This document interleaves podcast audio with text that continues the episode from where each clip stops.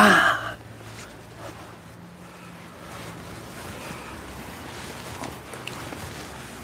어디 보자.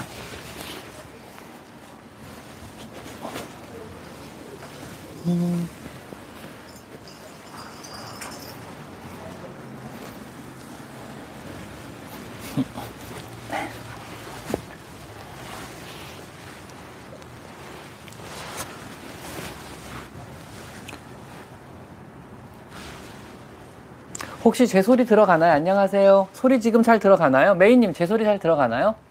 안 끊기고요.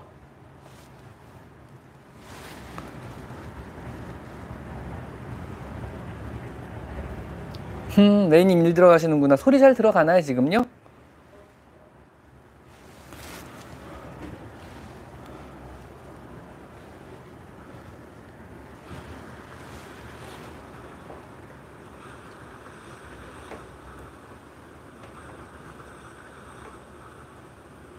아, 잘 들려요? 안 끊기고? 자. 아, 잘 들려요? 안 끊기고? 자.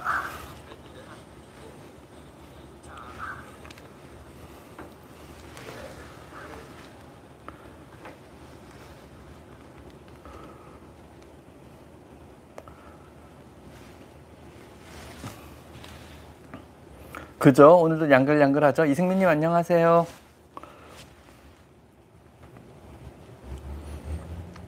레이첼님 이름 이쁘다. 음.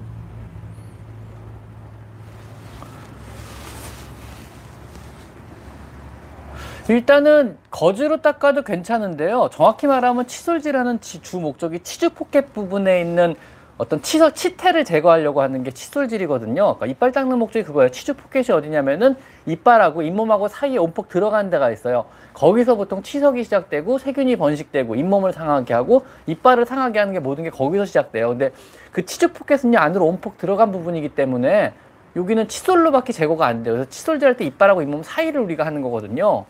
그래서 일단 거즈로 하면 이빨 자체라도 깨끗이 닦아줬으니까 그 정도는 해도 괜찮지만 더 정확히는 치주 포켓 청소가 주 목적이기 때문에 칫솔을 사용하는 걸 무조건 권장을 드려요. 왜냐하면 칫솔밖에 치주 포켓 청소가 안 되거든요. 물리적으로. 그래서 꺼주로 사용한다 그러면 안 하는 거에 비하면 한 60점? 칫솔질 사용하면 100점. 이렇게 생각하시면 될 것 같아요.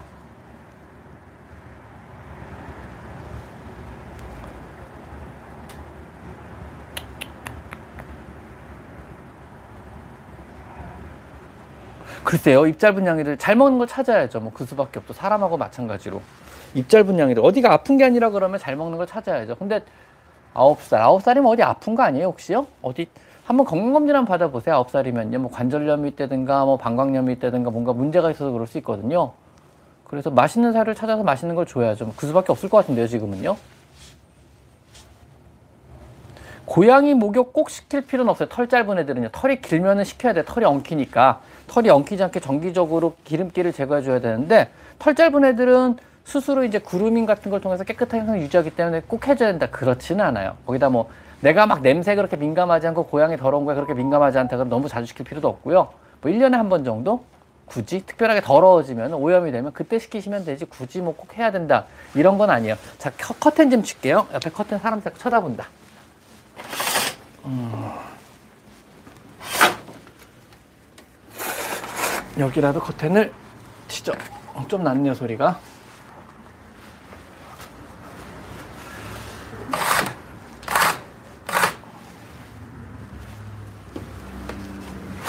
됐다. 조금 낫네요.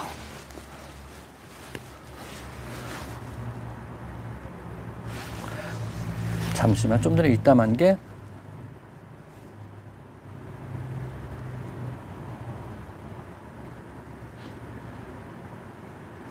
일단 외동 권장. 외동으로 보내는 게 제일 나아요, 일단은요. 그게 가장 안정적이고 잘 생활할 수 있고요. 친구 있는데 보내는 거는 사실 모험이에요. 적응을 잘할지 못할지 모르니까. 그쪽 고양이랑 얘가 융화가 잘 되느냐 안 되느냐는 또 그쪽 고양이 사정이지 얘 사정은 또 아니거든요. 그건 생각을 좀 해봐야 돼요. 그래서 일단 뭐 외동으로 키우는 걸 무조건 권장드리고 뭐 그게 정 안 된다 싶으면 그때 가서 친구 있는 집 보내봐야죠. 근데 친구 있는 집 보내서 적응을 한 번에 잘할 확률은 생각보다 낮아요. 그러니까 어느 정도 시간이 좀 필요하고 기간을 두고 합사 과정에서 약간의 어 어떤 문제들이 생길 거예요. 그 다음에 시간이 지나서 좋아지는 과정을 다시 한번 거쳐야 되거든요. 그거는요. 합사 스트레스가 분명히 있을 거예요. 아마 얘가 있든 그쪽 고양이가 있든 양쪽이 다 있든. 그래서 안전한 거는 외동으로 보내는 게 일단 안전합니다. 외동 보내는 걸 권장드릴게요. 음. 남매 고양이 중성화수 같이 시키세요. 그냥 한 번에 뭐 병원에서 뭐 1.7kg면 와 너무 조그만데요. 근데 너무 어린 거 아닌가요? 남매 고양이 중성화 수술 보통은 생후 5, 6개월 때 시키거든요. 그래가지고 그럼 2.2kg, 2.5kg 넘어가요. 5, 6개월 되면은요. 접종도 거의 끝나가죠. 그래서 지금 정상적인 상황은 아닌 것 같은데 5, 6개월이 넘었으면은 시키시고요. 5, 6개월이 안 됐으면은 아직 시키지 마세요. 너무 어려요. 1.7kg면 또 너무 조그맣고 2kg 넘어야지 아무리 못해도요. 근데 2.2kg 넘어야 되지 않을까요? 안전한 건 2.5kg고요.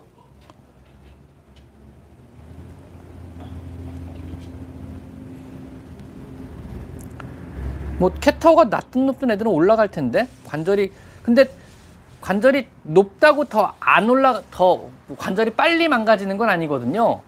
어차피 망가질 관절이라면 어차피 똑같이 망가지고요. 아프면 더 안 올라가겠죠, 애들이. 그래가지고 일단은 일반적인 캣타워를 설치해 주시고요. 그 다음에 얘들이 이제 잘 안 쓴다 그러면 아 관절이 안 좋아져서 이제 아픈가 보다 하고 이제 그 다음부터 낮은 캣타워를 쓰면 되겠죠. 우선은 높은 캣타워 그냥 써주세요. 상관없을 것 같아요.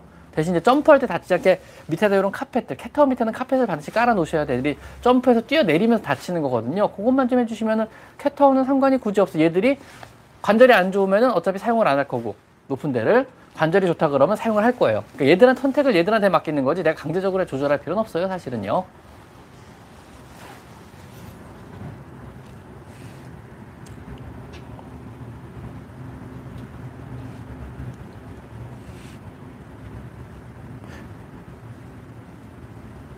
에이 고양이들 중에 당연히 캔 사료를 싫어하는 애들도 있죠. 그 식, 어렸을 때 안 먹어보면 생소한 식감을 싫어하는 거거든요. 딱딱한 것만 먹어버릇해가지고 그래서 생후 6개월 때 모든 게 food fixation이라 그래서 자기가 먹어봤던 거에서 음식들이 고정을 딱 시켜버려요. 그리고 자기가 입에 안 넣어봤던 거 생소한 맛, 생소한 식감들 애들이 거부하거든요.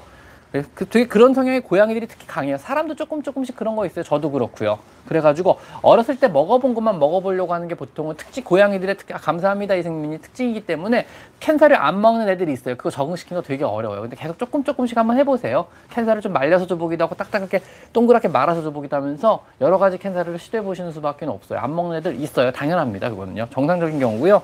이승민님 감사합니다. 이것도 역시 이거 레이보스에 기부를 할게 이승민님 이름으로요. 4개월 된 페르시안 집사시네요. 아기가 자다가 깼을 때.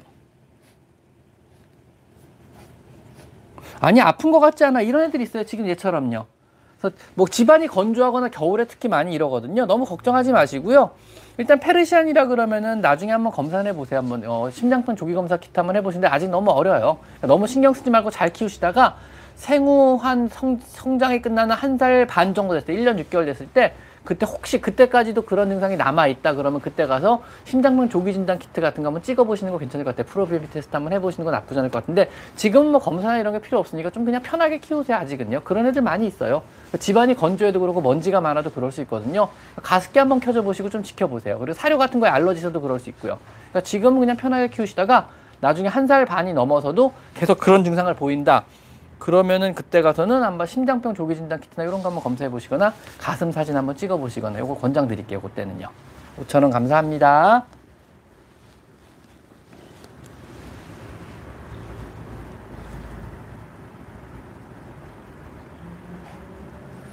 뭐 일단은 붉은 변, 점액성 혈변이라면 대장염을 말하는 건데 대장염은 스트레스로 충분히 생길 수가 있어요. 음식으로도 대표적으로 생길 수가 있고 그래서 음식 의심하고 음식이 특별한 게 없다 그러면 스트레스성을 의심해 봐야죠. 근데 이제 뭐 단순 대장 성 설사가 아니고 이제 소장성 설사로 바뀌고 막 점점 심해지고 구토를 동반한다면 전신질환이니까 그땐 감염을 의심해 봐야 되는 거고요.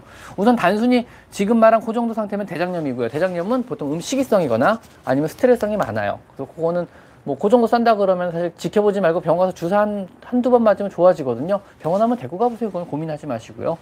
아, 피설사, 피똥 싸면 병원 가야죠. 그거는요. 괜찮을까요? 물어보면 안 되고 병원 가세요. 그거는요. 뭐 크게 위험한 상황은 아직은 아니고요. 근데 전신 질환으로 번지면 위험할 수 있어요. 뭐 구토를 동반한다, 뭐 발열이 있다, 아니면 소상성 설사를 같이 하기 시작한다. 이러면 병원 가보셔야죠. 그때부터는요. 그때 심각한 거죠.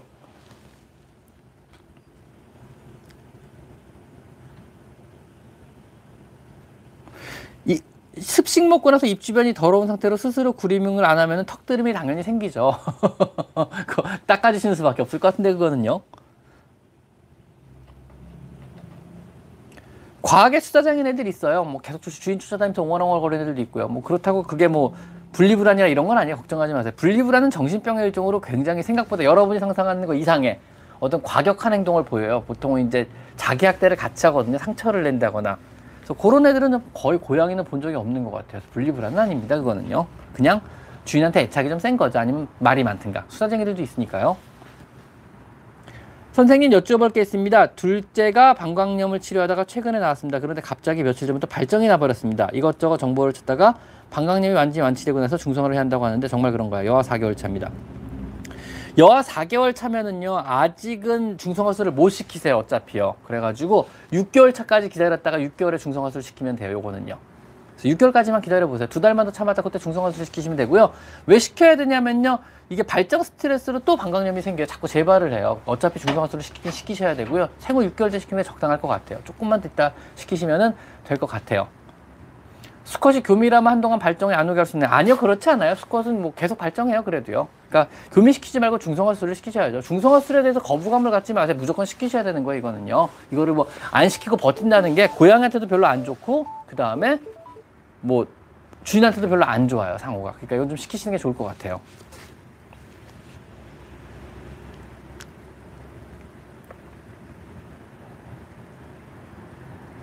글쎄요, 화장실 화장실 밖에서 또 사료 그릇을 화장실 밖에서도 앞다리를 긁고 사료 그릇도 긁는다니까 이 질문 내용을 잘 모르겠어요. 쌤, 저희 양이가 왜 화장실 밖에서 또 사료 그릇을 앞다리를 긁는 행위 자주 하는데 왜 그런가요? 불만이 있어서 그런가요? 잘 모르겠어요. 지금 질문의 요지를 잘 모르겠어요. 화장실 밖에서 사료 그릇을 긁는다는 얘기인가요? 이건 질문 다시 한번 좀 해주시고요. 손을 이거는 고양이 양치하는 법 영상을 한번 보세요. 거기에 몇 가지 팁들 나오니까요. 제 영상 중에 고양이 양치를 시키는 영상 있거든요. 그거 한번 보시고 그 다음에 다시 질문을 주시면 나을 것 같아요. 이거는요.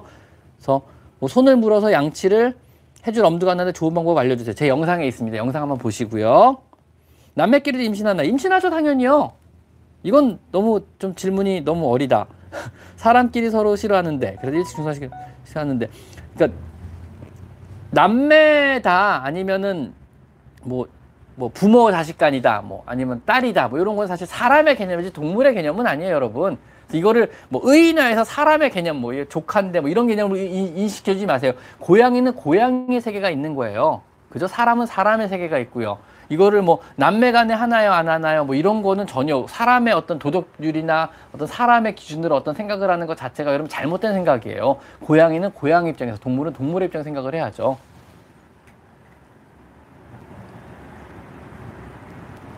고양이가 귀 근처를 자주 긁어요. 귀찐득이 가 있는 걸까요? 글쎄요. 있을 수도 있고 없을 수도 있죠. 이건 점치란 얘기인데 이건 병원 가서 한번 보세요. 그냥 귀 근처 긋는 게 단순히 습관일 수도 있고 귀염증이 있어서 그럴 수도 있고 귀 진드기 때문에 그럴 수도 있고 아니면 귀에 박테리아나 세균 때문에 그럴 수도 있고 아무 아무렇지도 않을 수 있거든요. 그냥 습관일 수도 있는 거니까요. 병원에 한번 가서 보여만 주시면 금방 답은 나올 것 같은데 요거는요. 요건 병원에 한번 데리고 가보시는 게 좋을 것 같아요. 샘 저희 양이도 밥 다 먹고 사료그릇 옆에서 앞발로 긁는 행위를 하는데 무슨 뜻이에요? 보통 사료그릇이나 밥을 먹다가 이렇게 밥으로 긁는 행위나 덮는 행위 같은 거 하는 경우가요. 아 맛있게 먹었으니까 남은 사료는 덮 흙으로 덮었다가 나중에 와서 먹어야지 이런 의미가 있거든요. 다 먹은 사료를 긁는 건 아마 맛있게 먹었다는 의미가 아닐까요? 그리고 더 달라는 의미가 될 수도 있고요. 그러니까 사료를 저장하려는 습관이거든요. 모래를 덮는 의미가 있어요. 그래서 남은 음식을 덮어놨다가 나중에 와서 먹어야지 이런 의미거든요. 이렇게 긁는 행위는 밥그릇 근처에서 긁는 행위는요. 그러니까 뭐 밥이 모자랐다 더 달라는 의미일 수도 있고 아니면 만족스러웠다 만족스러운 식 아 만족스러운 식사였다 이런 의미일 수도 있을 것 같아요 이거는요. 그리고 또 뭐가 있을까요? 오늘 질문이 되게 많네요 갑자기. 질문 너무 많다. 선생님 저희 첫째가 페르시안인데요. 뭉친 털을 자르다 두 번이나 살을 잘라 수술했어요 이거 되게 많이 오세요. 왜냐하면 고양이들 피부가 많이 늘어나고요 첫째는요 두 번째로 살이 자른 느낌이 별로 안 들어요. 피부가 되게 되게 부드러워요. 그래서 털, 뭉친 털 자른 느낌하고 살이 찢어진 느낌하고 거의 잘 구분이 안 돼서 많이 사고 내요. 그 다음에 찢어오면 많이 찢어오세요. 생각보다. 굉장히 많이, 이만큼씩 막 찢어오세요. 수술 많이 하거든요.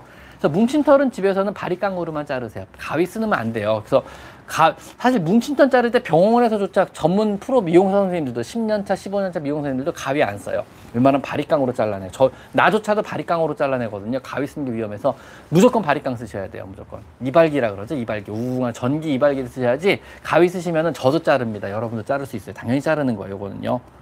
그래서 뭉친 털은요 가위를 쓰지 마시고 반드시 이발기로만 잘라주셔야 돼 아셨죠?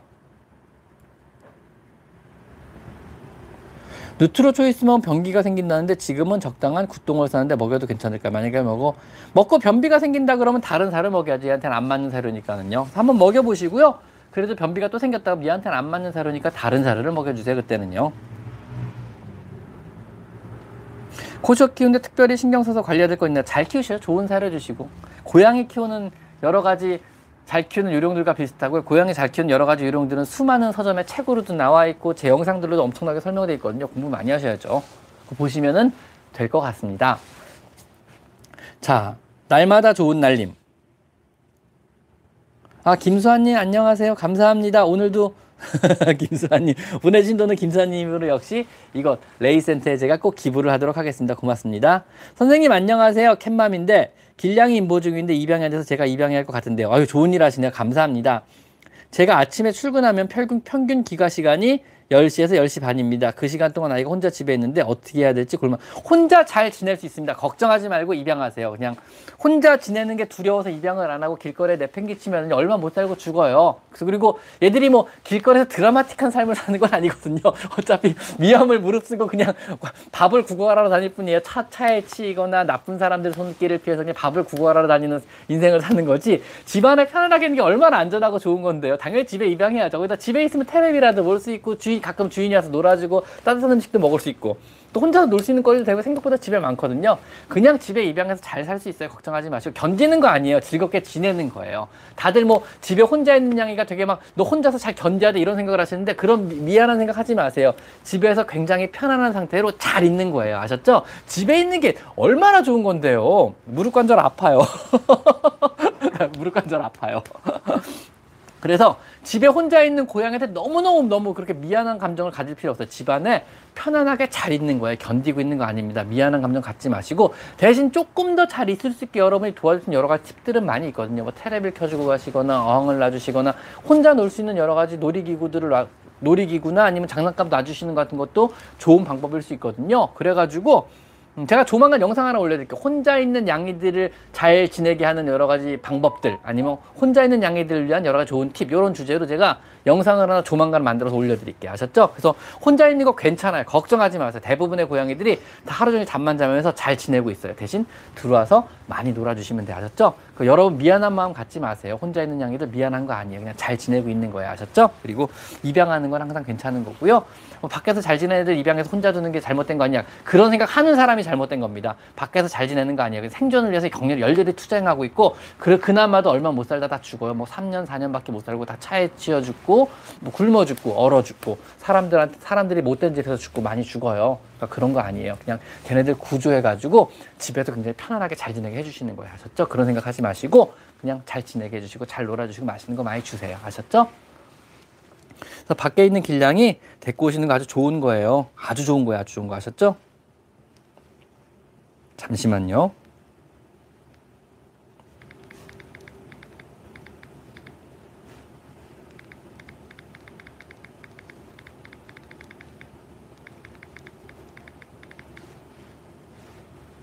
죄송합니다.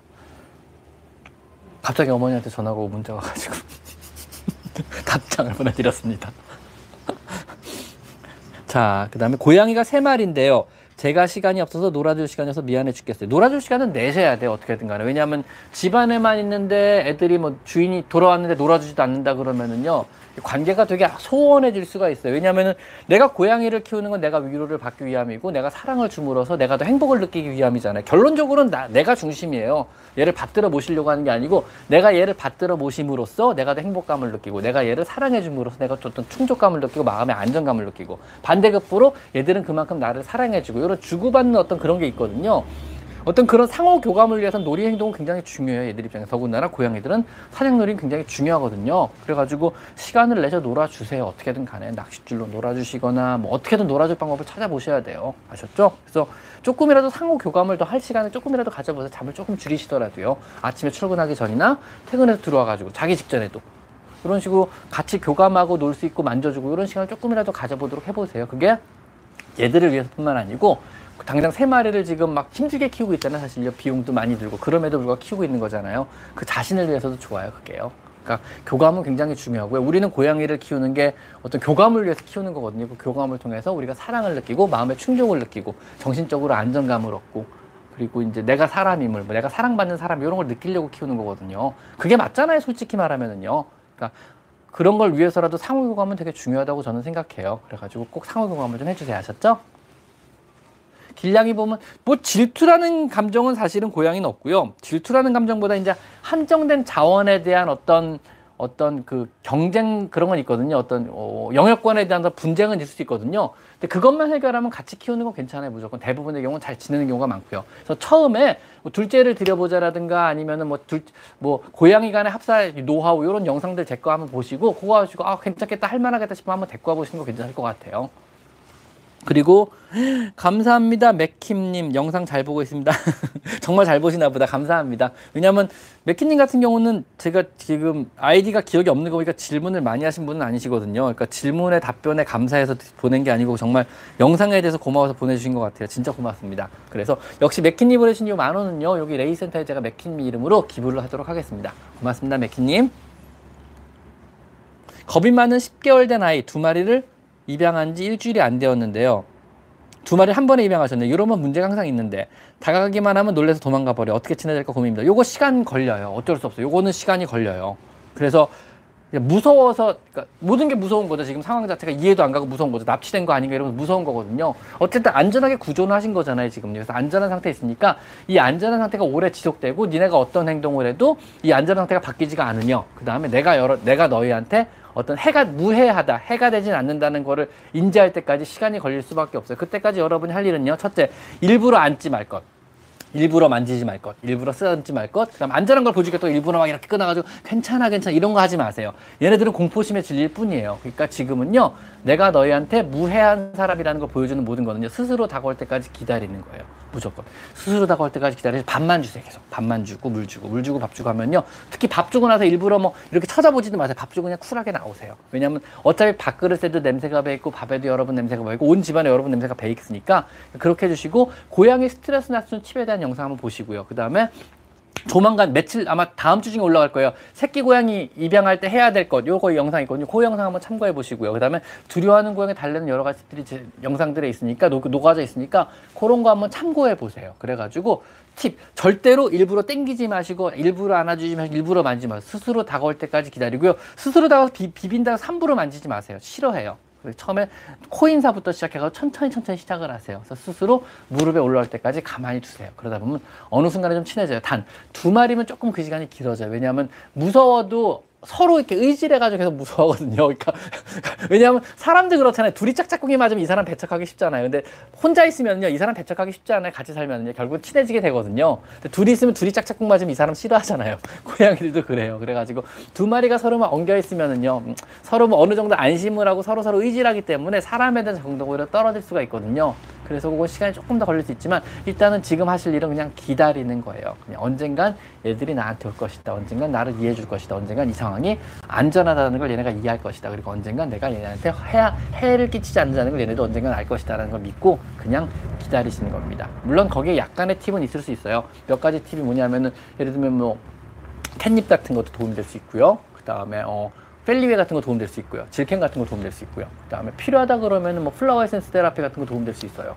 그래서 그런 것들 도움을 좀 받아보시는 것도 나쁘지 않고 그런 거에 대한 내용들은 뭐 스트레스 줄이기 영상편이나 뭐 둘째를 들여보자 영상편이나 아니면 뭐 어, 난 내 남편을 싫어해요. 뭐 그것도 괜찮아요. 뭐 내 남편을 고양이가 싫어요. 이것도 이제 싫어하는 사람을 좋게 만드는 법에 대한 어떤 여러 가지 팁들이 들어있거든요. 이런 것도 한번 참고해 보시면은 반드시 도움이 될 겁니다. 그 다음에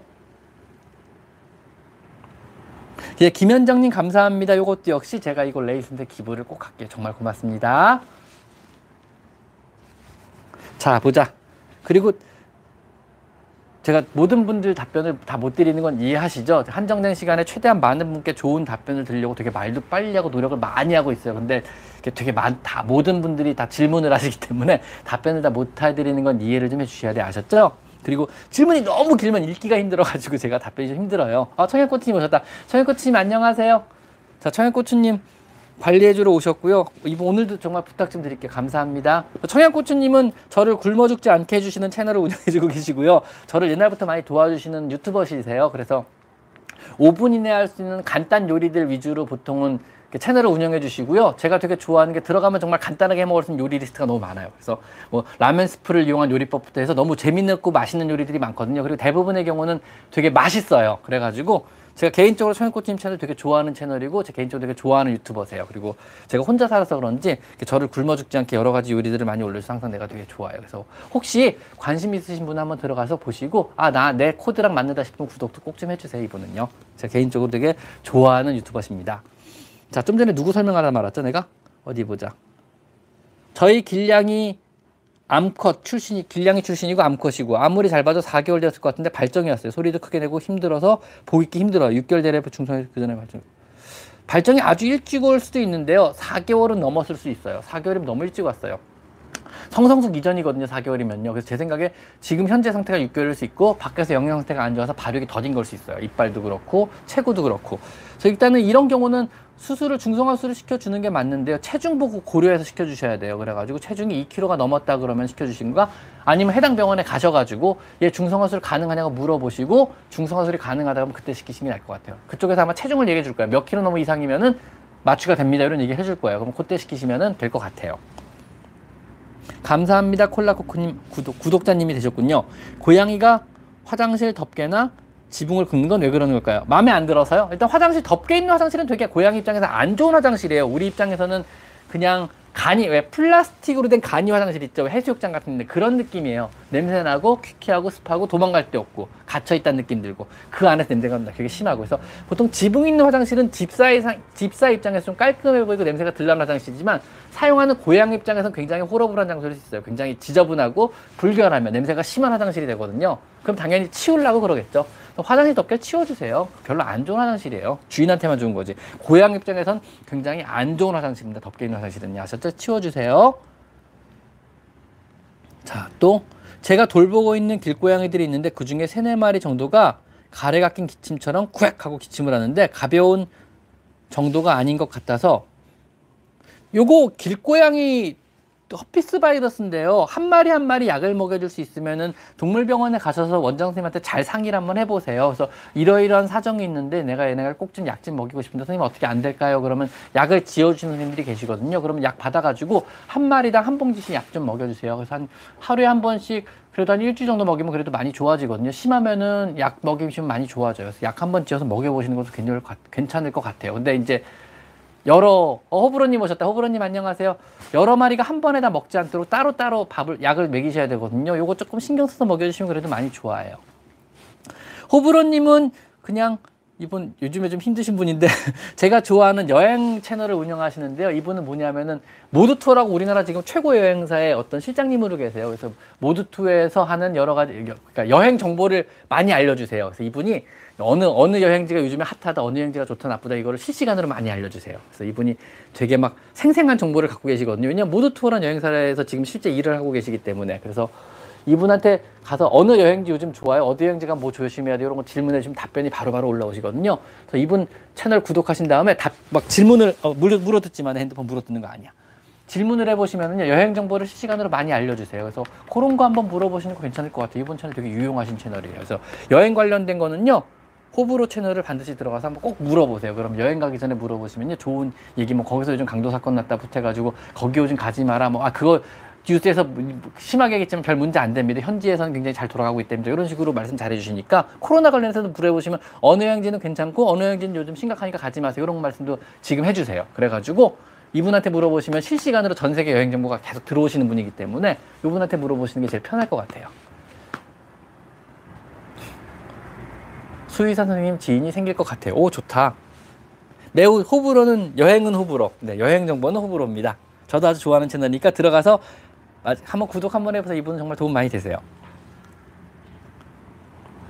자, 그 다음에 어, 장유진님 감사합니다. 이것도 역시 이거 레이센터에 기부해가지고 고양이도 캔 사주고 이런 걸로 기부를 하도록 할게요. 장유진님 이름으로요. 감사합니다. 집사를 제외한 모든 사람을 무서워해요. 집에 손님이 오면 갈 때까지 숨어 있고 심지어 현관에 배달원 목소리만 들어도 숨숨집으로 도망가 있어요. 이게 이제 되게 소심한 고양인데 사실 소심한 고양이의 자신감을 심어주는 게 사실 쉽지는 않아요. 공포심이라는 게 극복하기 되게 어려운 감정에 들어가요. 그러니까 여러분도 생각해 보세요. 자기가 무서워하는 어떤 게 있잖아요. 누구나 자기가 무서워하는 게 있어요. 어떤 사람은 뱀을 무서워하고 저는 새를 무서워해요. 사실 뱀도 무서워해요. 솔직히 말하면 개고양이 말고 다른 동물 잘 못 만져요. 되게 무서워, 겁이 많아가지고요. 그 놀이기구도 못해요. 겁 진짜 많거든요. 그 다음에 저는 공포 영화 못 봐요. 귀신도 무서워하고 외계인도 무서워해요. 어렸을 때 공포 그런 영화보다 공포증이 생겼나 봐요. 새는 사실 알프레드 히치콕 감독의 새란 영화를 보고 공포심 생겨서 새도 무서워요. 새도 진료를 잘 못해요. 사실은요. 그래서 되게 근데 이게 극복하기 힘든 감정이에요. 어떻게 하냐면요. 제가 수의사기 때문에 극복해 보려고 나름대로 노력을 저도 되게 많이 했거든요. 근데 극복이 안 되더라고요. 즉 공포라는 감정은요. 이게 태초의 감정이고 뇌에 각인된 감정이기 때문에 이게 쉽게 극복이 안 된대요. 그래서 고양이가 집사에 제외한 다른 사람을 무서워하는 이 공포심이란 감정은요. 쉽게 극복이 안 되는 거기 새로 환자 뭐 안 받아요 저요 죄송한데 저희 병원은 강아지 고양이밖에 안 받는 병원이라 나머지는 제가 다른 병원을 다 소개해드려요 그래서 근처에 뭐 강아지나 고양이를 제외한 나머지 특수동물을 진료하는 병원들 리스트는 제가 쫙 꿰고 있어서 그쪽으로 다 보내드려요 제가 그래서 진료를 강아지 고양이밖에 안 합니다 죄송합니다 그래서 그 공포심을 감, 극복해내고 자신감을 심는 게 쉽지는 않아요. 이거 되게 어려운 거거든요 그래서 우선은 자신감을 심어주는 가장 좋은 게 사냥놀이래요, 고양이들은요. 그래서 보통 사냥을 성공할 때마다 조금 조금씩 자신감이 생긴대요. 그래서 집에서 사냥놀이 같은 거, 제 보시, 영상 보시면 고양이랑 놀아주기 1편, 고양이 놀이지 2편에 사냥놀이는 잘 설명해 놨거든요. 그래서 사냥놀이 많이 해보시고요. 그 다음에 새로운 사람이 왔을 때 이 사람이 얘한테 해롭지 않다는 걸 인지를 시켜주는 훈련도 필요해요. 그래서 남자친구가 있으시거나 아니면 다른 친구가 있다 그러면요. 그 친구를 훈련 도구로 사용하시는 수밖에 없어요. 그래서 그 친구를 훈련 도구로 써가지고 제 영상 중에 내 남편을 싫어한다면 내 남편을 싫어해요 이런 영상 있거든요. 그래서 새로운 집사가 왔을 때 그 집사를 싫어할 때 어떻게 해줘야 되는데 되는 핵심 내용을 거기에 대해 설명을 다 해놨거든요. 그래가지고 그 친구를 남편 역할을 하든 해가지고 이 친구를 한테 적응을 하기 시작하면 다른 애들한테 적응을 하기 시작해 다른 사람한테도요. 그래서 다른 사람한테 적응하는 법에 대한 영상을 한번 보시고 한번 친한 친구 집에 올 수 있는 친한 친구를 한번 부탁을 해가지고 그 친구가 이 고양이랑 친해지게 만들기까지 시간 좀 걸리겠지만 자주 왔다 갔다 하면서 그걸 한번 만들어 보세요. 그러면 조금 조금 조금 조금씩 나아질 것 같아요. 그래서 그렇게 한번 해보시는 수밖에 없을 것 같아요. 공포심이란 감정을 먼저 이해하시고요. 이게 아 무서워서 그러는 게 당연하다 이렇게 이해하셔야 돼요. 얘는 왜 그럴까 이러시면 안 돼요. 왜 빨리 안 친해지 이러시면 안 돼요. 공포심이란 감정은 쉽게 극복이 안 됩니다. 아셨죠? 그리고 대학원 좋으니까 들어와 고양이 좋아. 대학원 저도 가고 싶었는데 어떻게 하다 안 됐어요. 사실 교수님들이 들어오라고 옛날에 막 그랬었는데 그때 놓쳤어요. 왜, 뭐, 왜 안 갔을까 그때. 어쨌든 감사합니다. 5,900원은 제가 역시 이곳 레이센터 기부해서 꼭 좋은 일에 쓰도록 하겠습니다. 감사합니다.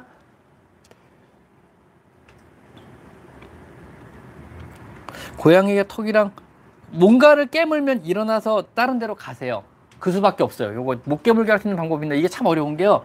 얘가 좋아해서 이게 love bite거든요. 집사한테 하는 그러니까 심하게 막 피나게 무는 게 아니고 이게 love bite인데 보통은 love bite 손가락 같은 걸 깨물어요. 이제 가볍게요. 그래서 주인, 집사한테 이제 관심을 표현하는 거거든요. love bite는. 왜냐면 고양이 간에 관심 표현하는 것 중에 하나가 살짝 깨무는 거거든요. 이렇게 목덜미 같은 거 특히 목덜미 살짝 깨무는 게 이제 굉장히 높은 종류의 어떤 사랑을 표현하는 방법이에요. 나 너 너 정말 좋아해. 뭐 이런 의미거든요. 사실은요. 그래서 상당히 높은 등급의 이게 사랑을 표현하는 방법 love bite인데 이 코나 귓볼 이런 데 괴롭거든요. 그래서 여기 말고 다른 데를 깨물게 하거나 아니면 관심 없게 일어나서 다른 데로 가야죠. 그래서 뭐 이게 어, 고양이 공격성 1편, 아, 2편이구나. 고양이 공격성의 시리즈 3편을 만들었는데 그 중에 두, 두 번째 편이 사람을 공격한다는 편에 그거 love bite나 아니면은 사람의 손을 물 때, 발을 물 때에 대한 행동 요령을 설명해 놨으니까 그거 보시고 그거 참조해서 행동을 해 주시는 수밖에 없어요. 일단 무관심이 답입니다. 그래서 일어나서 다른 데로 가시는 게 좋을 것 같아요. 그거는요. 어, 미사미님 오셨다. 미사미님 안녕하세요. 미사미님은 제가 아주 좋아하는 역시 유튜버 분 중에 한 분이시고 이분이 굉장히 미인이세요. 그래서 뭐 미인이라 좋아하는 건 아니지만 어쨌든 성격이 되게 좋으세요. 보시면은 뭐지 영상 내내 하루 종일 계속 웃고 계세요. 근데 너무 웃는 게 너무 밝게 웃으세요. 그래서 아 요즘 되게 보기 드문 밝은 분이구나 이러고 한번 봤는데 키가 저보다 이만큼 크시더라고요. 그래서 제가 미사미 누나라고 부르는 유튜버 분 중에 한 분이시고 초기부터 저를 많이 도와주셨던 분 중에 한 분이세요. 그래서 제가 관리자로 제가 부탁을 해서 관리자로 하시는 분이시고요. 이분 채널 들어가 보시면은 되게 이쁜 영상들이 되게 많아요. 편집을 되게 이쁘게 하시거든요. 그리고 덕질도 많이 하셔가지고 뭐 덕후분들 들어가 팽 요즘에 팽수에 꽂히셔서 팽수 덕후 되셨더라고요. 그래서 한번 보시고 브이로그 같은 거 되게 잘 하시거든요. 그런 거 한번 여행 채널 요즘엔 대만 브이로그 같이 하시는 걸로 알고 있어요. 여행도요. 그래가지고 한번 보시고 괜찮으면 이분도 구독 신청 한번 하시면 좋을 것 같아요. 이분은 굉장히 미인에 굉장히 키가 크시고 굉장히 웃는 게 이쁘시고 그다음에 영상을 되게 이쁘게 잘 만드세요. 한번 보시면 마음에 드실 거예요. 한번요. 한번 들어가 보시고요. 자, 오늘도 도와주셔서 감사해요, 미사미님. 자, 안녕하세요. 길에서 집에 온 지 2주차 된 6개월령 고양이입니다. 아, 고양이 분이 갑자기 타이플 치셨군요. 야, 고양이 똑똑해 요즘에. 네. 병원이 먼저 병원이 먼저죠? 왜냐하면 접종하고 건강검진은 반드시 하셔야 돼요. 특히 구충 같은 거 신경 써서 하셔야 돼요. 그 다음에 그렇죠. 근데 어차피 병원에 데려간다고 얘가 나를 싫어하진 않을 거예요. 왜냐면 싫어하는 행동은 병원 선생님들이 다 할 테니까요. 그래서 병원에 데려가는 게 먼저입니다. 병원에 꼭 데려가셔야 돼요. 아셨죠? 보통 2, 3일 뒤에는 반드시 병원, 2, 3일 내에는 병원에 데려가시는 게 좋아요. 요거는요. 아셨죠?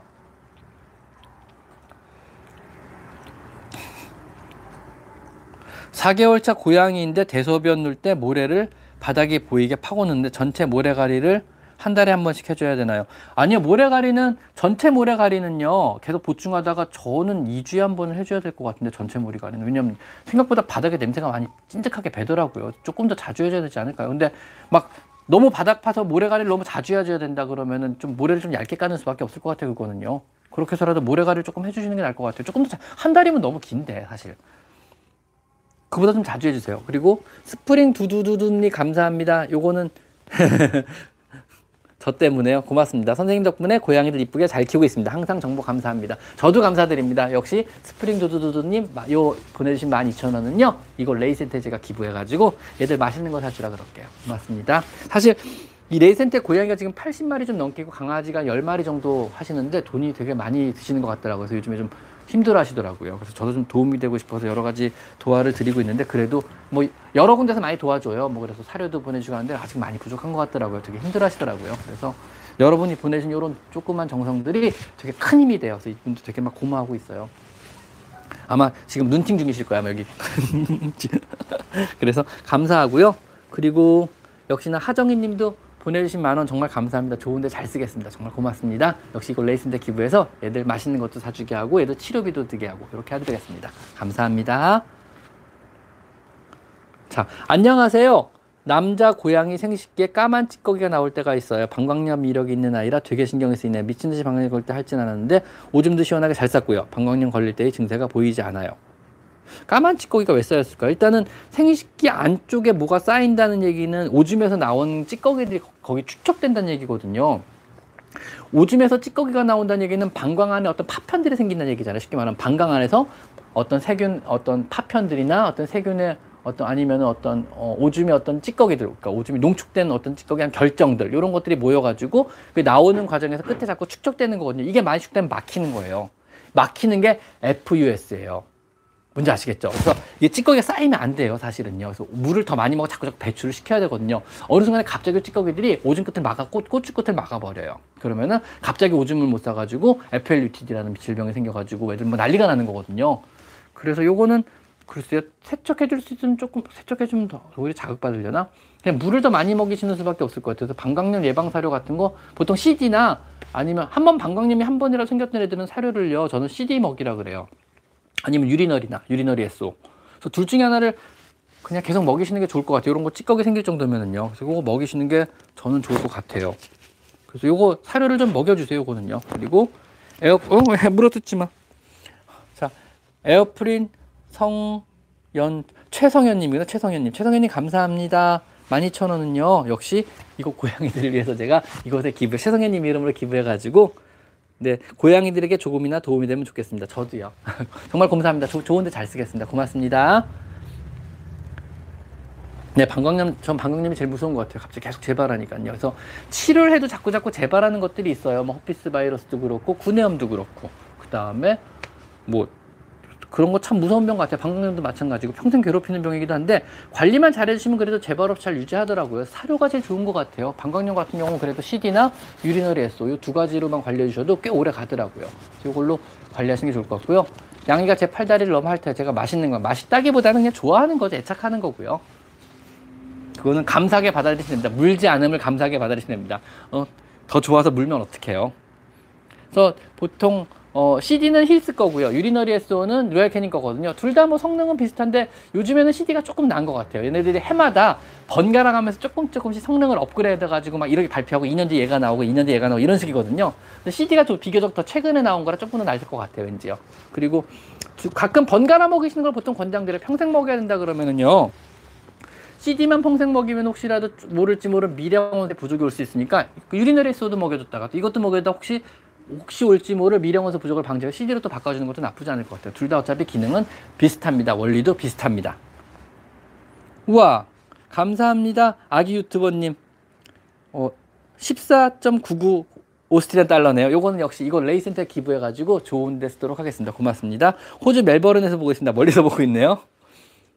멜버른? 멜버른은 안 가봤다. 호주 가 호주를 두 군데 가봤는데 멜버른 한 번도 안 가본 것 같아요. 멜버른이 멜버른 5개월 양이가 자꾸 사람 음식에 달려들어서 해주실 얘기가 있나요? 5개월 양이가 사람 음식에 달려든다. 사실 사람 음식을 탐하면은요 못 먹게 하는 게 맞거든요. 먹어서 좋을 건 없잖아요. 그래서 못 올라오게 하는데 이게 쉽진 않아요. 5개월이면 아직 어려서 그런 거거든요.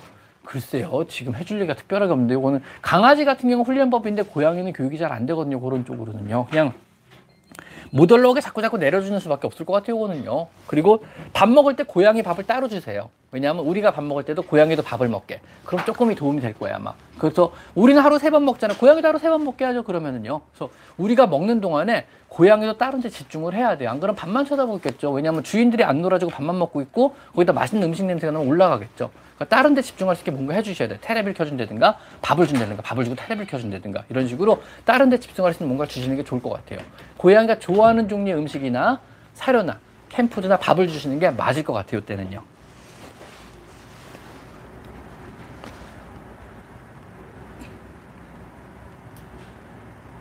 나중에 후원해 볼게요. 여기 가신다면 길고양이 돌봐주는 길고양이 돌봐주는 법 같은 영상도 아 길고양이 돌봐주는 법 이거는 길냥이 돌봐주는 구체적인 요령이라 글쎄요.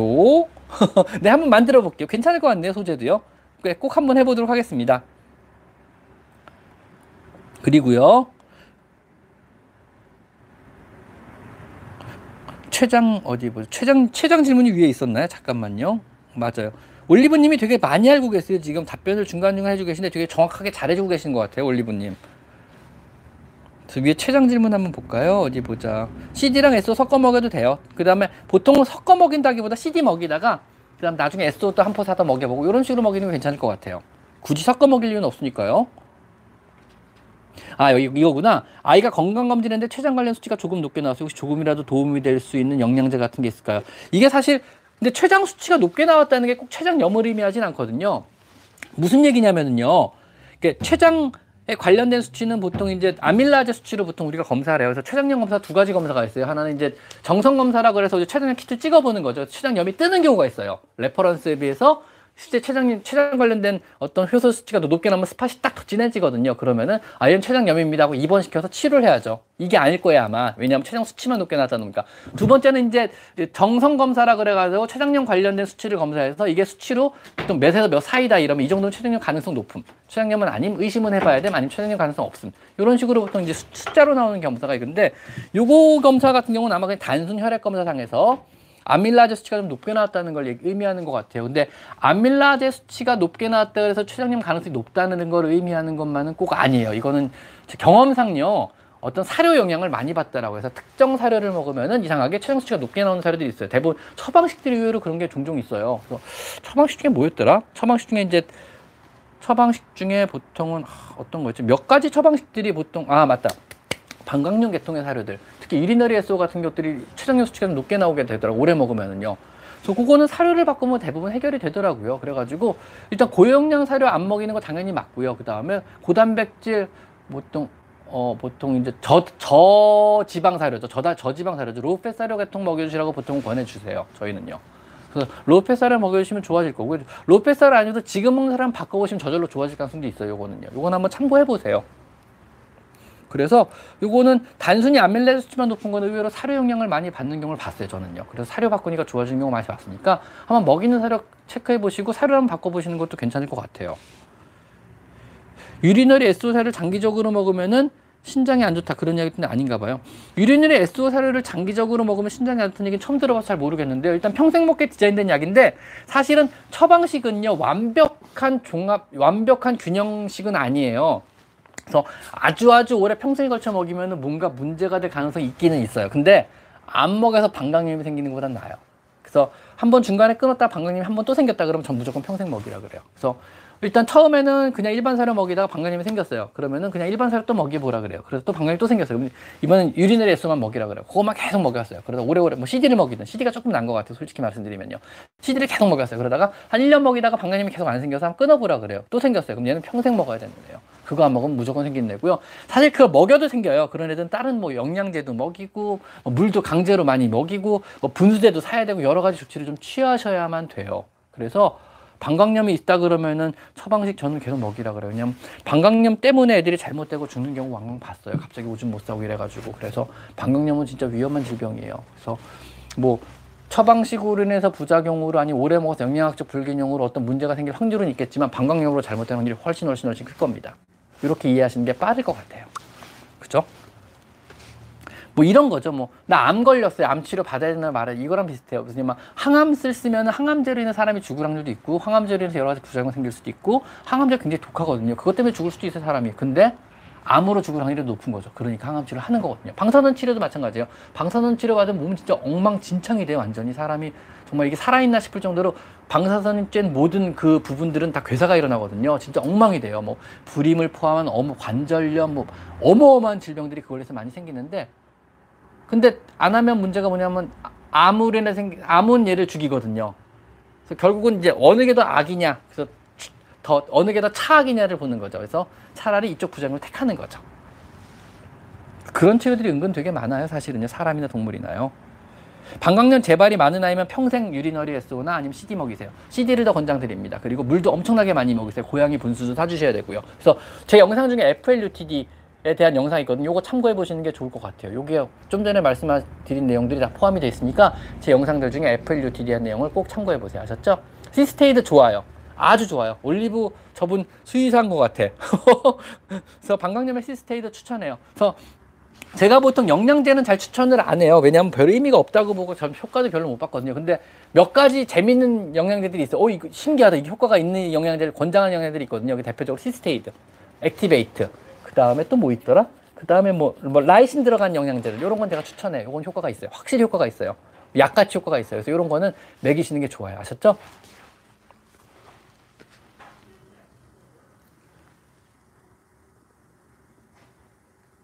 분수 정수기를 마시면서 바닥을 긁어요. 글쎄요, 좋아도 긁어요. 싫어도 긁어요. 다른 형태의 정수기를 한번 줘보세요. 그러니까 고양이가 떨어지는 물을 좋아하는 애들이 있고 흘러 흘러 내려오는 물을 좋아하는 애들이 있거든요. 그래가지고 요거는 현재 정수기가 아니면 정수기가 플라스틱으로 돼 있어 플라스틱 맛 때문에 싫어서 그럴 수도 있어요. 아니면 좋아서 그런 걸 수도 있고요. 그래서 지금 정수기가 고양이를 많이 먹, 그러니까 정수기라기보다는 정수기가 물이 흐르게 하는 분수죠. 이게 문제점이 이게 고양이 물을 많이 먹게 하는 효과에서 저는 강력하게 권장을 해요. 왜냐하면 흐르는 물을 좋아하고 움직이거나 흐르는 물은 용존 생산량이 높아져서 애들이 더 신선하고 맛있게 느끼거든요. 그래서 애들이 많이 먹는 건 사실인데 이게 두 가지 문제가 있어요. 문제가 뭐냐면 첫 번째 대부분 플라스틱 재질로 돼 있어요. 그 모양을 만들려면 플라스틱으로 만들었잖아요. 그러면 물맛이 플라스틱 맛이 날 수밖에 없어요. 고양이 입장에서는요. 이게 첫 번째. 왜냐면 유리나 사기로 몸 만들기 힘들거든요. 요거는요. 그두 번째 진동하고 열 문제가 있어요. 왜냐면 모터의 진동들이 고양이가 먹을 때 되게 싫어하거든요. 아, 하나가 더 있구나. 세 번째 문제가 또 있어요. 뭐냐면요. 이거는 문제가 있는 경우가 없는 경우인데 이게 필터들이 들어있어요. 어, 줍지 않게요. 그래가지고 이제 정수기란 표현을 쓰려고 이제 필터를 넣어요. 솜을 넣기도 하고 조그만 필터를 넣기도 하는데 이게 곰팡이가 많이 생겨요. 왜냐면 이게 계속 갈아줘야 되는데 계속 못 갈아주거든요. 우리 집사분들이. 계속 청소를 못 하거든요. 그러니까 여기 물때들이 막 쌓이는 거예요. 이게 오히려 오염이 돼요. 여기 물곰팡이들이 많이 끼거든요. 오염되고 곰팡이 끼고 세균이 오히려 번식을 해버려요. 여기서요. 그래서 혼 현재 있는 정수기가 있다 그러면은 저는 필터를 그냥 빼버리라 그래요. 필터 쓰지 말라 그래요. 왜냐면 필터 자체가 오염이 돼요. 필터를 계속 갈아주시면 상관없는데 여러분이 사실 그렇게 열심히 갈아주진 않잖아요. 솔직히. 그렇지 않나요? 열심히 갈아주시나요? 뭐 2주일에 한 번씩 필터 새 걸로 교체해주고 이러시고 계신 건 아니죠. 그리고 필터라고 하면 솜 같은 게 껴져 있는 건 필터로서 어차피 의미도 없고요. 뭐 털 정도 제거하는 건데 고양이 털 먹어도 되거든요. 어차피 자기 털인데. 그래서 필터를 제거하시는 게 나아요. 그 다음에 진동이 있다 그러면 진동 어깨 모터들을 조금 이렇게 만져서 조정해 보세요. 꽉 끼게 해주는 고무 같은 거 이렇게 받쳐주세요. 안쪽에다가요. 그래서 모터 진동을 좀 줄여주시는 것도 방법이고요. 플라스 재질이 아닌 거, 최대한 플라스 재질 안된 거, 좀 고급 형된 고급진 거, 조금 비싼 걸 사주시는 게 좋을 것 같아요. 그래서 그래서 얼마 안 있다가 출시할 것 같긴 한데 아마 전체가 세라믹으로 되니까 도자기로 된 뭐 정수기가 정수기가 아니고 이제 물 돌려주는 거 정수 기능을 뺀 이런 게 아마 하나 나올 것 같기는 해요 그런 게요. 뭐 조, 자문 구하려고 연락 왔길래 그런 식으로 설명을 좀 드렸더니 그런 식으로 반영을 한다 그러시더라고요. 나올 것 같아요. 네, 마취하기 전에 당연히 혈액 검사를 하는 게 좋은 게 아니고 해야죠. 그리고 마취 전에 혈액 검사를 안 하면 아마 마취를 안 해줄 겁니다. 수의 선생님이. 저 같은 경우는 마취 없이, 그러니까 혈액 검사 하기 전에는 마취, 하기 전에는 혈액 검사 없이 마취 안 하거든요. 무서워서 맹검, 그러니까 안 보고 마취하는 건데 무섭잖아요. 간하고 신장 상태를 최선의 수치라도 봐야 아, 간 신장 멀쩡하네 이러고 마취가 들어가는 거기 때문에 진짜 응급은 그냥 하게 돼요. 예를 들면 어차피 죽을 거는 그냥 빨리 해요. 왜냐하면 뭐 혈액 검사에서 안 혈액 검사해 가지고 신장 간 수치 나쁘다고 안할 거야 이러고 그냥 들어간 애들도 있어요. 왜냐면 어차피 수술 안 하면 죽을 애들 있잖아. 이런 애는 그냥 일단 일단 한- 뭐 급하니까 빨리 들어가고 보는데 그거 아니면 혈액 검사 하고 마취를 해야겠죠. 네, 진아리님 5천 원 감사드립니다. 요거 5천 원도 역시 이거 레이센텍 기부해서 앞에 서 있는 저 고양이들을 위해서 써보도록 하겠습니다. 너 거기서 뭐 하냐 근데? 내려와. 아이고 실시간이 끊겼댔다.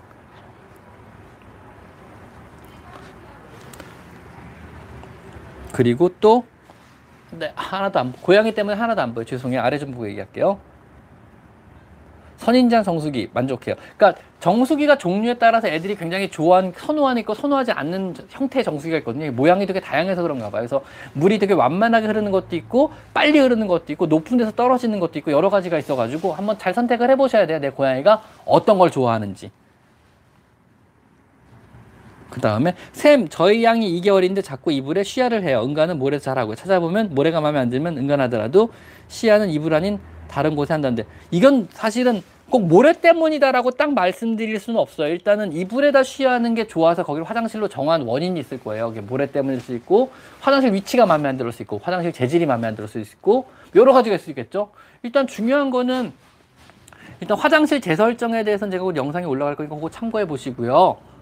어, 일단은 아마 계속 이불에다 쌀 거예요. 왜냐면 이불에다 화장실이라고 이미 얘가 마킹을 해버렸거든요. 그래서 냄새가 나면 거기가 화장실로 정해진 거예요. 그래서 계속 거기다 쌀 거예요. 그러니까 이불을 완전 치우셔야 될 거예요. 그리고 이불 근처에 한동안 접근하지 못하게, 침실에 한동안 접근하지 못하게 완전 막으셔야 될 거예요. 그 다음에 이제 화장실 위치도 바꿔주고, 화장실도 조금 더 좋은 걸로 바꿔주시고, 모래도 다 바꿔주셔야 될 거예요. 그래서 화장실을 뭐 두 개를 놔주시니까 이런 식으로 하셔야 될 것 같아요. 그거는요.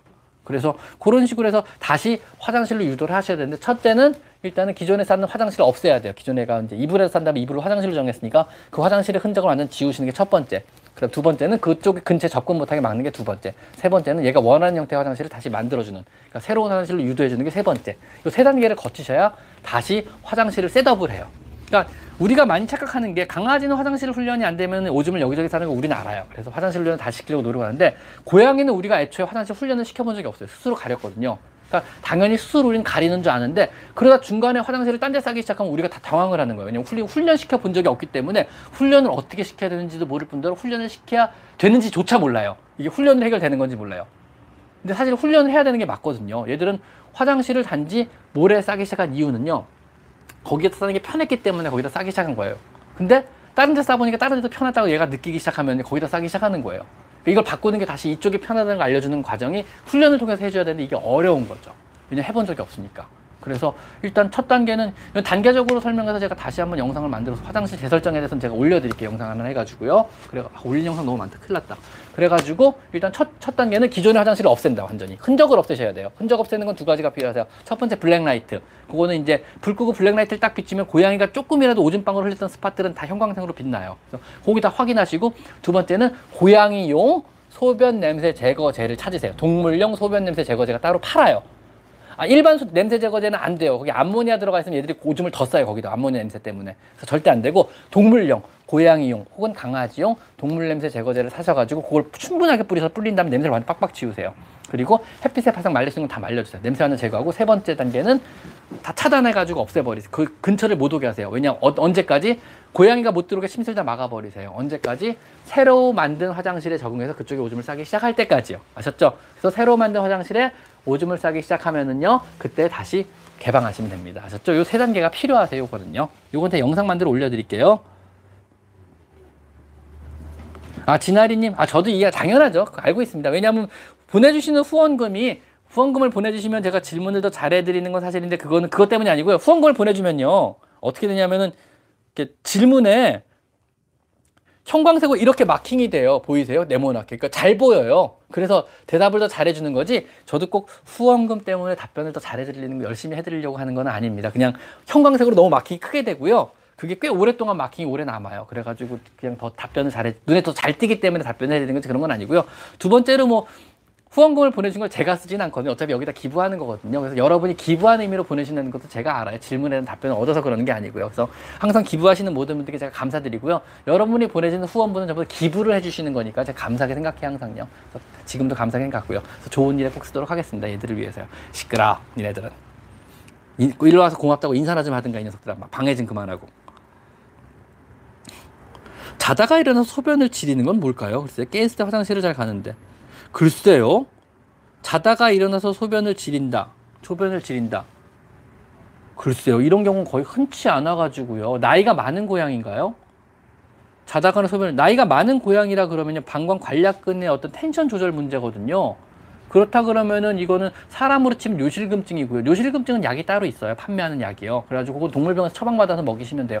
병으로 팔거든요. 한 병 완포장으로 해가지고 어디더라 이게 베토키놀에서 나온 약이 있어요. 베토키놀에서 나온 약이 있거든요. 그렇게 비싼 약은 아니에요. 그래서 프랑스 베토키놀에서 나온 고양이용. 그래서 요실금 치료제가 따로 있으니 그거 한번 먹여보시는 거 괜찮을 것 같아요. 근데 어리다 그러면 요실금도 아닐 것 같은데 중성화술 이후에 그런 건가요 혹시? 요거는 병원 가서 한번 상의해 보시죠. 그래서 요실금 약 한번 먹여보시는 건 나쁘지 않을 것 같아요.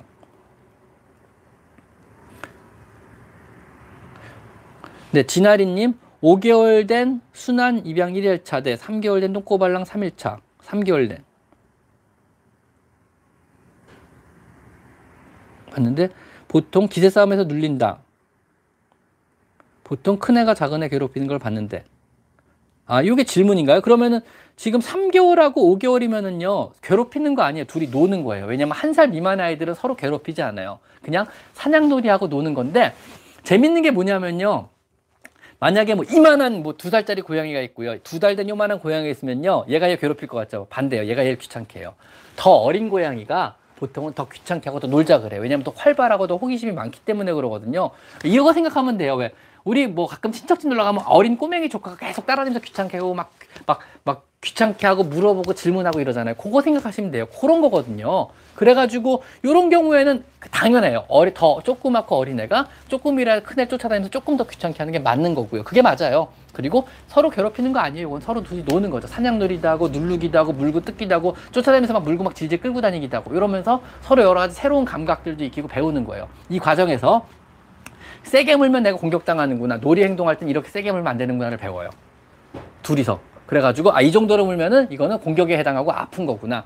조금 더 살살 물에 놀이가 계속 유지가 되는구나 이런 걸 배우는 거죠. 그래서 무는 강도도 이때 배우게 되고요. 사냥법도 이때 배워요.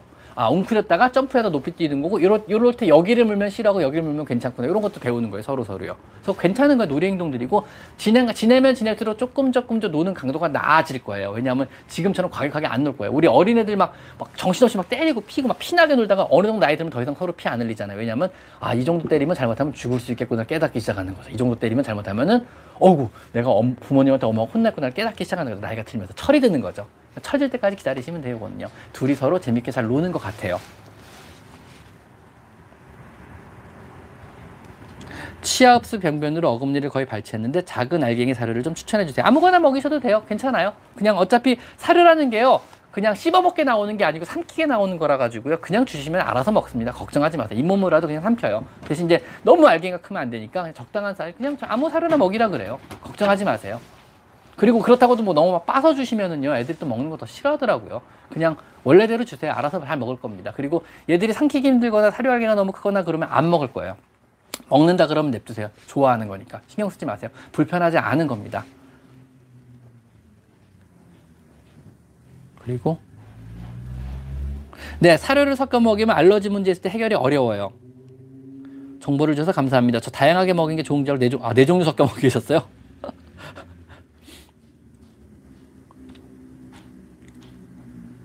일단 저는 한 줄방만 한 가지만 먹이라 그래요. 그러다가 거기를 싫어하거나 알러지가 생기면 나중에 바꿔주라 그래요. 저는요. 그래서 뭐 정 여러 가지를 먹이고 싶으시면은요. 뭐 6개월, 8개월 이쪽 사료 먹이고 또 6개월, 8개월 이쪽 사료 먹이 이런 식으로 먹이시는 게 좋을 것 같아요. 무조건 막 섞는 거는 안 좋을 것 같아요. 저는요.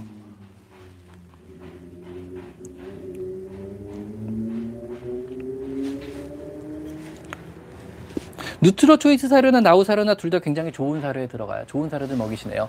목뒤하는 구충 한 달에 한 번씩 해줘도 아, 한 달에 한 번 하시면 돼요. 독하지 않아요. 괜찮아요. 살충제 성분 아니에요. 잘못 알고 계세요. 그런 성분 아니니까 걱정하지 마시고 일단은 생체에는 무해한 성분들로 돼 있어요. 그래서 한 달에 한 번씩 해주는 거 안전하니까 해주시고요. 구충 때문만이 아니고 사상충 때문에라도 해주셔야 돼요. 고양이들한테 사상충이 훨씬 더 무섭거든요. 강아지보다. 그러니까 꼭 한 달에 한 번씩 발라주세요.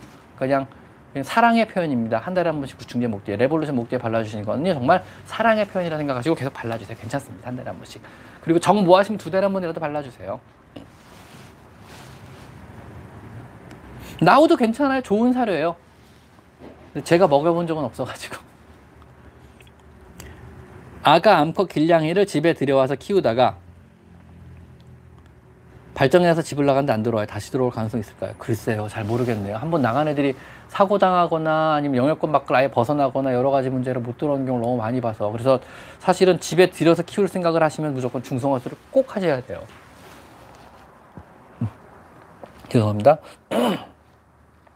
중성화수를 안 하면 애들이 나가서 못 들어올 확- 일단 100% 나간다고 보시면 돼요. 아니면 나가려고 너무 괴로워요. 애들이 나가고 싶어가지고 그래서 중성화수는 반드시 하셔야 돼. 이거는 어떤 뭐 선택의 여지가 없으세요. 뭐 여러분의 선택사항이 절대로 아니세요. 나와 함께 한 공간을 좁은 공간에서 나와 함께 살아야지 결심한 순간에 중성화수는 필수예요. 무조건요. 그 이후에 중성화수를 하시고 키우셔야지. 안 그러면 이런 사고들이 생기거든요. 이것도 사고예요. 결국 나가서 못 돌아오는 거죠. 돌아올 가능성 글쎄 있을 수도 있고 없을 수도 있어요. 이건 모르겠어요. 그래서 뭐 나중에 새끼를 끌고 돌아오는 이런 드라마틱한 영화 같은 일이 벌어질 수 있지만 대개는 못 돌아오는 경우가 훨씬 더 많았어요. 제 경험상은요. 그래서 요거는 좀 보셔야 될 것 같아요. 그래서 다음에 혹시 고양이를 키우시게 된다면 중성화수를 꼭 키워 해주 해서 키우실 거를 권장 드릴게요. 아셨죠? 자, 그 다음에 또 볼게요. 다니엘 킴님, 다, 다, 다이엔, 다이엔 김, 김다이엔님. 고양이는 바깥 풍경 보는 걸 좋아한다고 들었는데 바깥 풍경 아예 보이지 않는 원룸 안에서 고양이 정서상 많이 안 좋을까요? 답답해서 그런지 문 열자마자 나가 관계 있죠. 답답하죠. 아무것도 못 보면요. 밖을 못 보면 답답하잖아요. 그렇다고 원룸을 옮길 수 없잖아요. 그러면 대안은 TV를 켜주시면 됩니다. 그래서 고양이들이 좋아하는 영상이 나오는 TV 채널이 있고요.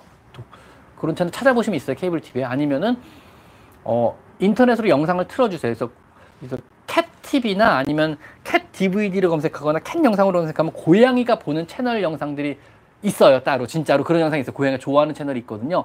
그 영상을 다운받아서 틀어주세요 그거라도요. 그래서 막 새가 날아다니는 영상 뭐 이런 거 이런 고양이들 진짜 이러고 봐요. 고양이들이 좋아하는 영상들이 있어요. 근데 어 저런 영상을 고양이가 좋아해? 이런 영상들이 있는데 고양이들 진짜 좋아해요. 그래서 그런 거 찾아가지고 좀 틀어주고 답답하지 않게 집에서 많이 놀아주세요. 그 수밖에 없어요 이거는요. 풀어줄 순 없잖아요 그래서 그렇게 키우시는 수밖에 없을 것 같아요 괜찮아요 그런 거 영상 틀어주고 하시면 돼요 걱정하지 마세요 그리고 제 영상 중에 10평 원룸 100평 만들기라는 영상이 있거든요. 이것도 한번 참조해 보세요. 고양이 좀 덜 답답해요. 그런 식으로 좀, 좀 환경을 좀 개선해 주시면요. TV 틀어주시면 됩니다. 그래서 TV를 큰 거 사서 틀어주세요. 그냥.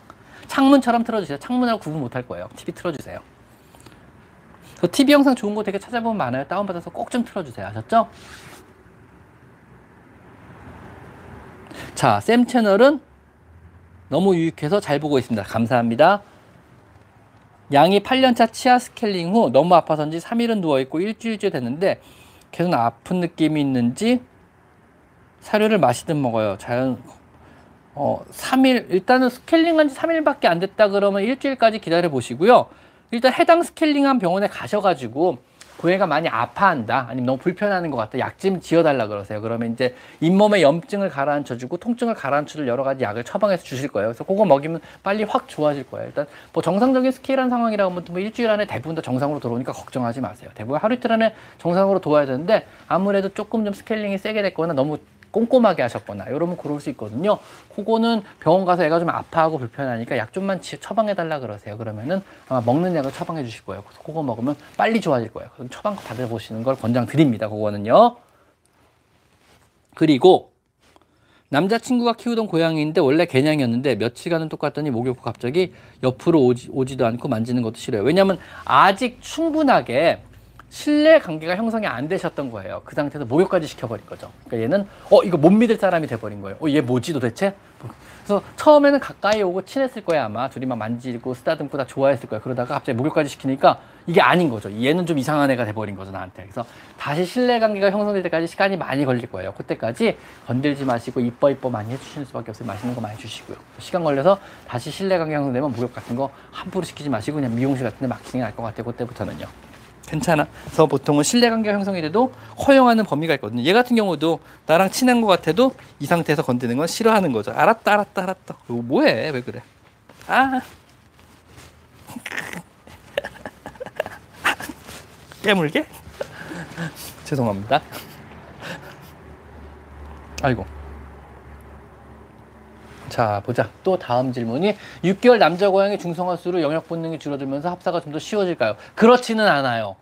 중성화 수술을 하면은 성 페로몬에 의한 어떤 경쟁 심리 때문에 더 싸나워질 수 있어요. 뭐 발정 때나 이럴 때 그거를 제가 영역 본능 관련된 거는 별로 없어요. 그래가지고 어떤 뭐 암수가 복잡하게 혼재된 곳에서는 중성화 수술 없이 없으면 뭐 계속 싸움이 일어나긴 하는데 중성화술 하면 싸움이 없어지거든요. 근데 그거 그 경우 그 경우가 아니라 그러면 남자 남자나 끼리라 그러면 여자 여자끼리라 그러면 중성화술하고 크게 상관은 없어요. 그 문제는요. 그거는. 뭐 약간 영향이 있겠지. 약간 순해지, 약간 순해지는 경향이 있지만 그거 이상은 잘 아닌 것 같아요. 그거 이상은요. 자, 그 다음에 또 질문이 아기 때도 안 하던 꾹꾹이와 쭈쭈비를 가끔씩 해요. 나면 또 스트레스 받아서 뭐 스트레스 때문에 그럴 수도 있고 주인한테 애착이 더 심해질 수도 있고 뭐 아니면은 뭐 그냥 뭐 좀더뭐 어떤 자신의 스트레스 풀려고 하는 게 더 강할 것 같긴 해요. 이런 식으로요. 괜찮을 것 같은데 그거는요. 그건 정상적인 경우 같은데요. 주식 사례를 중성하고 다이어트 사례로 바꾸고 땅콩을 2일에 한 번 보는 땅콩을 2일에 한 번 본다는 게 무슨 얘기죠? 땅콩을 잠시만요. 무슨 얘기지? 주식 사료를 중성화 후 다이어트 사료로 바꾸고 땅콩을 2일에 한 번 보는데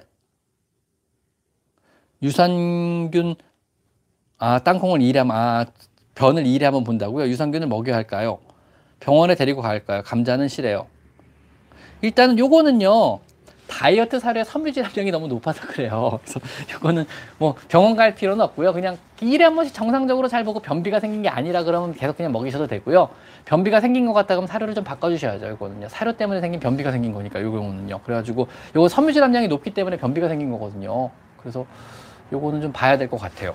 다이어트 사료 때문에 기존 사료보다. 그래서 이 경우는 추천되는 사료가 이제 로얄 캐니에서 나온 Royal, Royal Canin에서 나온 intact cat용 사료가 따로 있어요. 그러니까 중성화 수량 사료가 따로 있으니까 이걸로 바꿔주시는 것도 괜찮을 것 같아요. 아니면 사료 양을 줄이시는 거예요. 일반 사료를 바꾸고 사료 양을 줄여버리는 거죠. 왜냐하면 다이어트 사료 먹으면 변비 오는 애들이 종종 있더라고요. 섬유질 함량 때문에. 이건 좀 봐야 될 것 같아요. 메인님 감사합니다. 역시 얘들을 위해서 좋은 데 쓰도록 하겠습니다. 고맙습니다. 땅콩이 맛동산 말하는 거 맞는 것 같아요. 방충망도 찢죠. 별거 아니죠. 고양 입장에서는요. 자, 다섯 살 보호소에서 입양을 해왔는데요. 다섯 살에 보호소에서 입양이 왔다고요. 사람들이 보고 있어야 밥을 먹어요. 이런 애들이 있어요. 애착 심한 애들요. 그래서 글쎄요. 그냥 언젠간 안 보고 있어도 밥 먹지 않을까요? 안 봐도 결국은 먹을 거야 아마. 걱정하지 마세요. 이거는요. 굶어 죽진 않습니다. 절대로. 결국은 먹을 겁니다. 이건 뭐 큰 문제는 아닌 것 같아요. 그런 애들 봤는데 별 큰 문제는 아닌 것 같아요.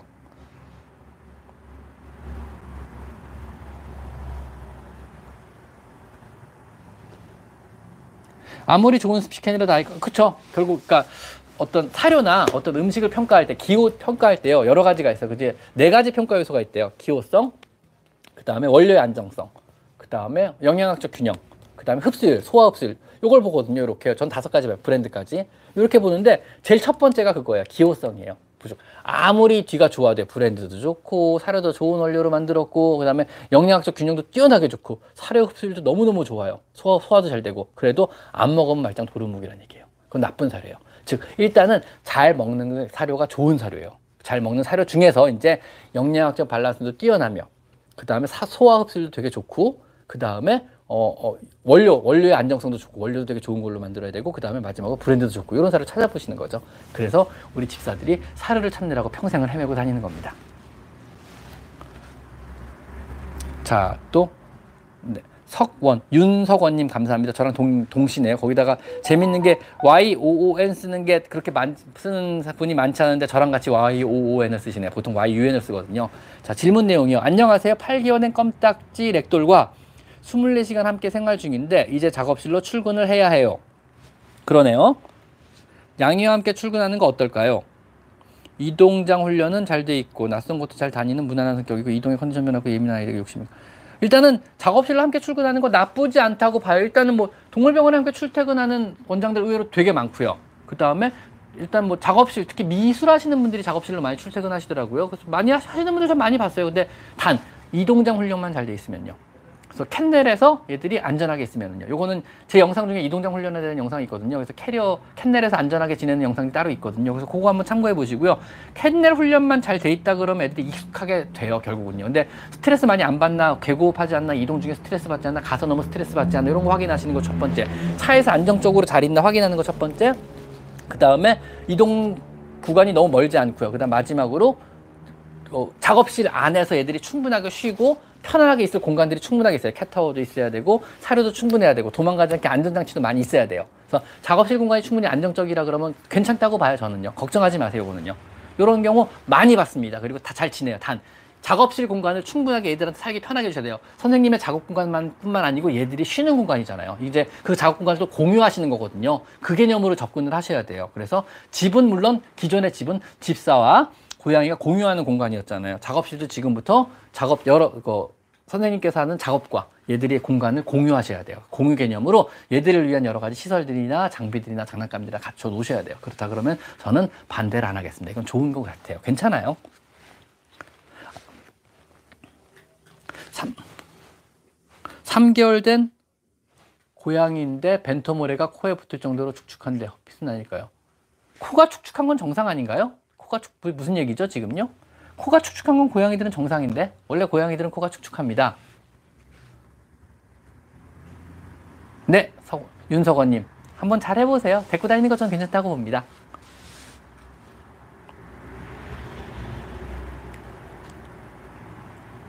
저 그죠 좋은 사료용품 너무 많죠. 그래서 솔직히 말씀드리면은 제가 상담 이상하게 상담이 많아졌어요. 유튜브 하기 전에도 사실은 블로그를 되게 많이 해서 블로그도 하루에 4천 명씩 오는데요. 어떻게 알고 병원에 전화를 해가지고 상담 전화가 진짜 많아요. 그래서 상담을 많이 하게 되는데 사실 되게 하기 싫거든요. 돈이 되는 것도 아니고 너무 힘들어요. 너무 지치고요. 거기다 이제 다른 병원에 생긴 문제를 상담을 많이 해가지고 개인적으로 되게 막 너무 스트레스를 받아니까 내가 막 갈등도 너무 심하고요. 그 다음에 뭐 병원에서 잘못된 경우도 있고 병원에 잘하고 있는데 확인 받으려고 전화하는 경우도 있고 이런 게 개인적으로 되게 제가 싫어하는 종류의 질문들이거든요. 왜냐하면 다른 병원을 제가 평가할 주제도 안 되잖아요. 스트레스도 많이 받는데 상담을 하다 보면 느낀 게 뭐냐면요. 강아지 상담이랑 확실히 달라요. 고양이 상담은요. 강아지도 많이 받고 고양이도 많이 받는데 강아지 상담을 하다 보면 치료해야 될 게 많아. 치료하거나 교육하거나 훈련해야 될 내용이 되게 많아요. 그래서 거기에 대한 설명을 주로 많이 해주게 되는데 신기하게 고양이 상담은요. 제가 살 거를 설명하게 돼요. 즉 돈으로 해결하는 게 너무 많아요 고양이들은요. 그리고 의외로 고양이들은요 훈련보다 돈으로 해결되는 문제들이 너무 많더라고요. 설치해 주거나 사 주거나 만들어 주거나 바꿔 주거나 이사를 간다거나 이런 것들로 해결되는 것들이 너무 많아요. 그래서 고양이는 강아지보다 편하기도 하고 불편하기도 해요. 왜냐하면 고강아지는 훈련을 시키거나 안 되거나 교육을 시키거나 훈련소를 보내거나 치료를 받거나 약을 먹여야 되는 건데 고양이는 돈만 들이면 되는 게 너무 많더라고요. 고양이는 돈으로 키우는 게 맞는 것 같아요. 얘들은 돈덩어리 같아요. 돈으로 키우는 동물 같아요. 그래서 돈을 열심히 벌어야 되는 이유 중에 하나인 것 같아요. 그래서 개가칠해서 고양이한테 다 쓰자 뭐 이런 게 맞는 표 같기도 해요. 정말 개가칠해서 고양이한테 다 써야 될 것 같아요. 어 YG님 오셨다. YG님 안녕하세요. YG님은 뮤지션이시고요. 아주 유명한 분이 뮤지션이시고 나름 유명한 가수분들한테 작곡도 많이 해주시는 분이시고요. 마림바라고 마림바 플레이어이기도 하세요. 그래서 전자 마림바 많이 연주해 주시거든요. 제가 아침마다 출근할 때 가끔 듣는 채널 중에 하나고요. 역시 유튜버시고 유명한 유튜버시고 그리고 아주 부자시고 강아지 17, 유기견 17마리를 케어하시는 분이기도 하세요. 그래서 이분이 서울 외곽으로 마당 돈이 되게 많으신 분인데도 마당 있는 집 밖에 이사를 못 다니세요. 강아지 17마리를 케어하고 계시거든요. 그래서 유기면 유기묘 쪽으로는 굉장히 열심히 하세요. 그래서 아마 지금 음악 저작권으로 버는 돈을 전부 다 강아지 고양이한테 쓰는 것 같더라고요. 그래서 되게 막 되게 존경하는 분 중에 한 분이세요. 그래서 돈을 버는 루트가 이분이 작곡, 작사 뭐 이런 걸로도 돈을 버시고요. 그 다음에 이분이 인형 뽑기를 잘하세요. 인형 뽑기로 막 가끔가다 막 한 재산 막 추적해가지고 인형 뽑기 사장님들 막 망하게 하시고 이런 분 중에 한 분이세요. 그래서 인형 뽑기로 번 돈으로 강아지, 고양이 케어하시는 분 같더라고요. 그래서 혹시 아주 뭐 산뜻한 음악들 주로 아침에 출근할 때 듣기 좋은 이런 종류 음악들 많이 하시거든요. 한번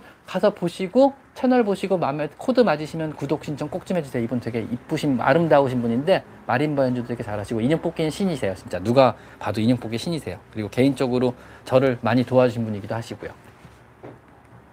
음, 좋으신 분이세요. 와이즈님. 음, 와이즈님 좋으신 분이세요. 인형 뽑기 사장님 좀 망하게 하지 마시고 조금씩만 뽑 돌아 번갈아 가면서 조금씩만 뽑아주세요 인형 뽑기 신이시죠. 일단 피가 나면 피와 털이 날리면 이렇게 털까지 날릴 정도면 싸우는 거 맞고요. 헥헥거리고요. 확각거리고 아니면 다 노는 거예요. 노는 중에 학각거리진 않거든요. 학질까지 하고 마징가기하고 화학질까지 하면 그건 싸우는 거 맞거든요.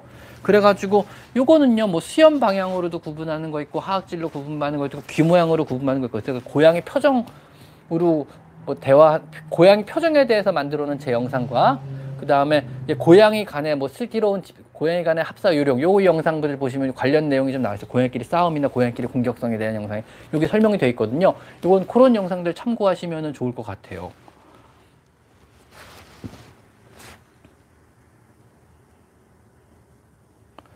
아, YG님, YG님 좀 만화 캐릭터 같긴 해요. 근데 좀 뭐 이쁘고 돈 많으신 분인데 갑자기 은영, 뜬금없이 인형 뽑기 가서 한재산 마련해서 이런 사진 올라오고 이런 거 보면은 좀, 좀 만화 같은 분이긴 해요. 그래서 뭐 인형 뽑기로 뭐 전자레인지 뭐 가스레인지 이런 걸 뽑더라고 요즘에는요. 뭐 피규어는 애교고요 완전히 피규어도 뭐 이만한 막 되게 멋있는 피규어 이런 걸 뽑으시더라고요.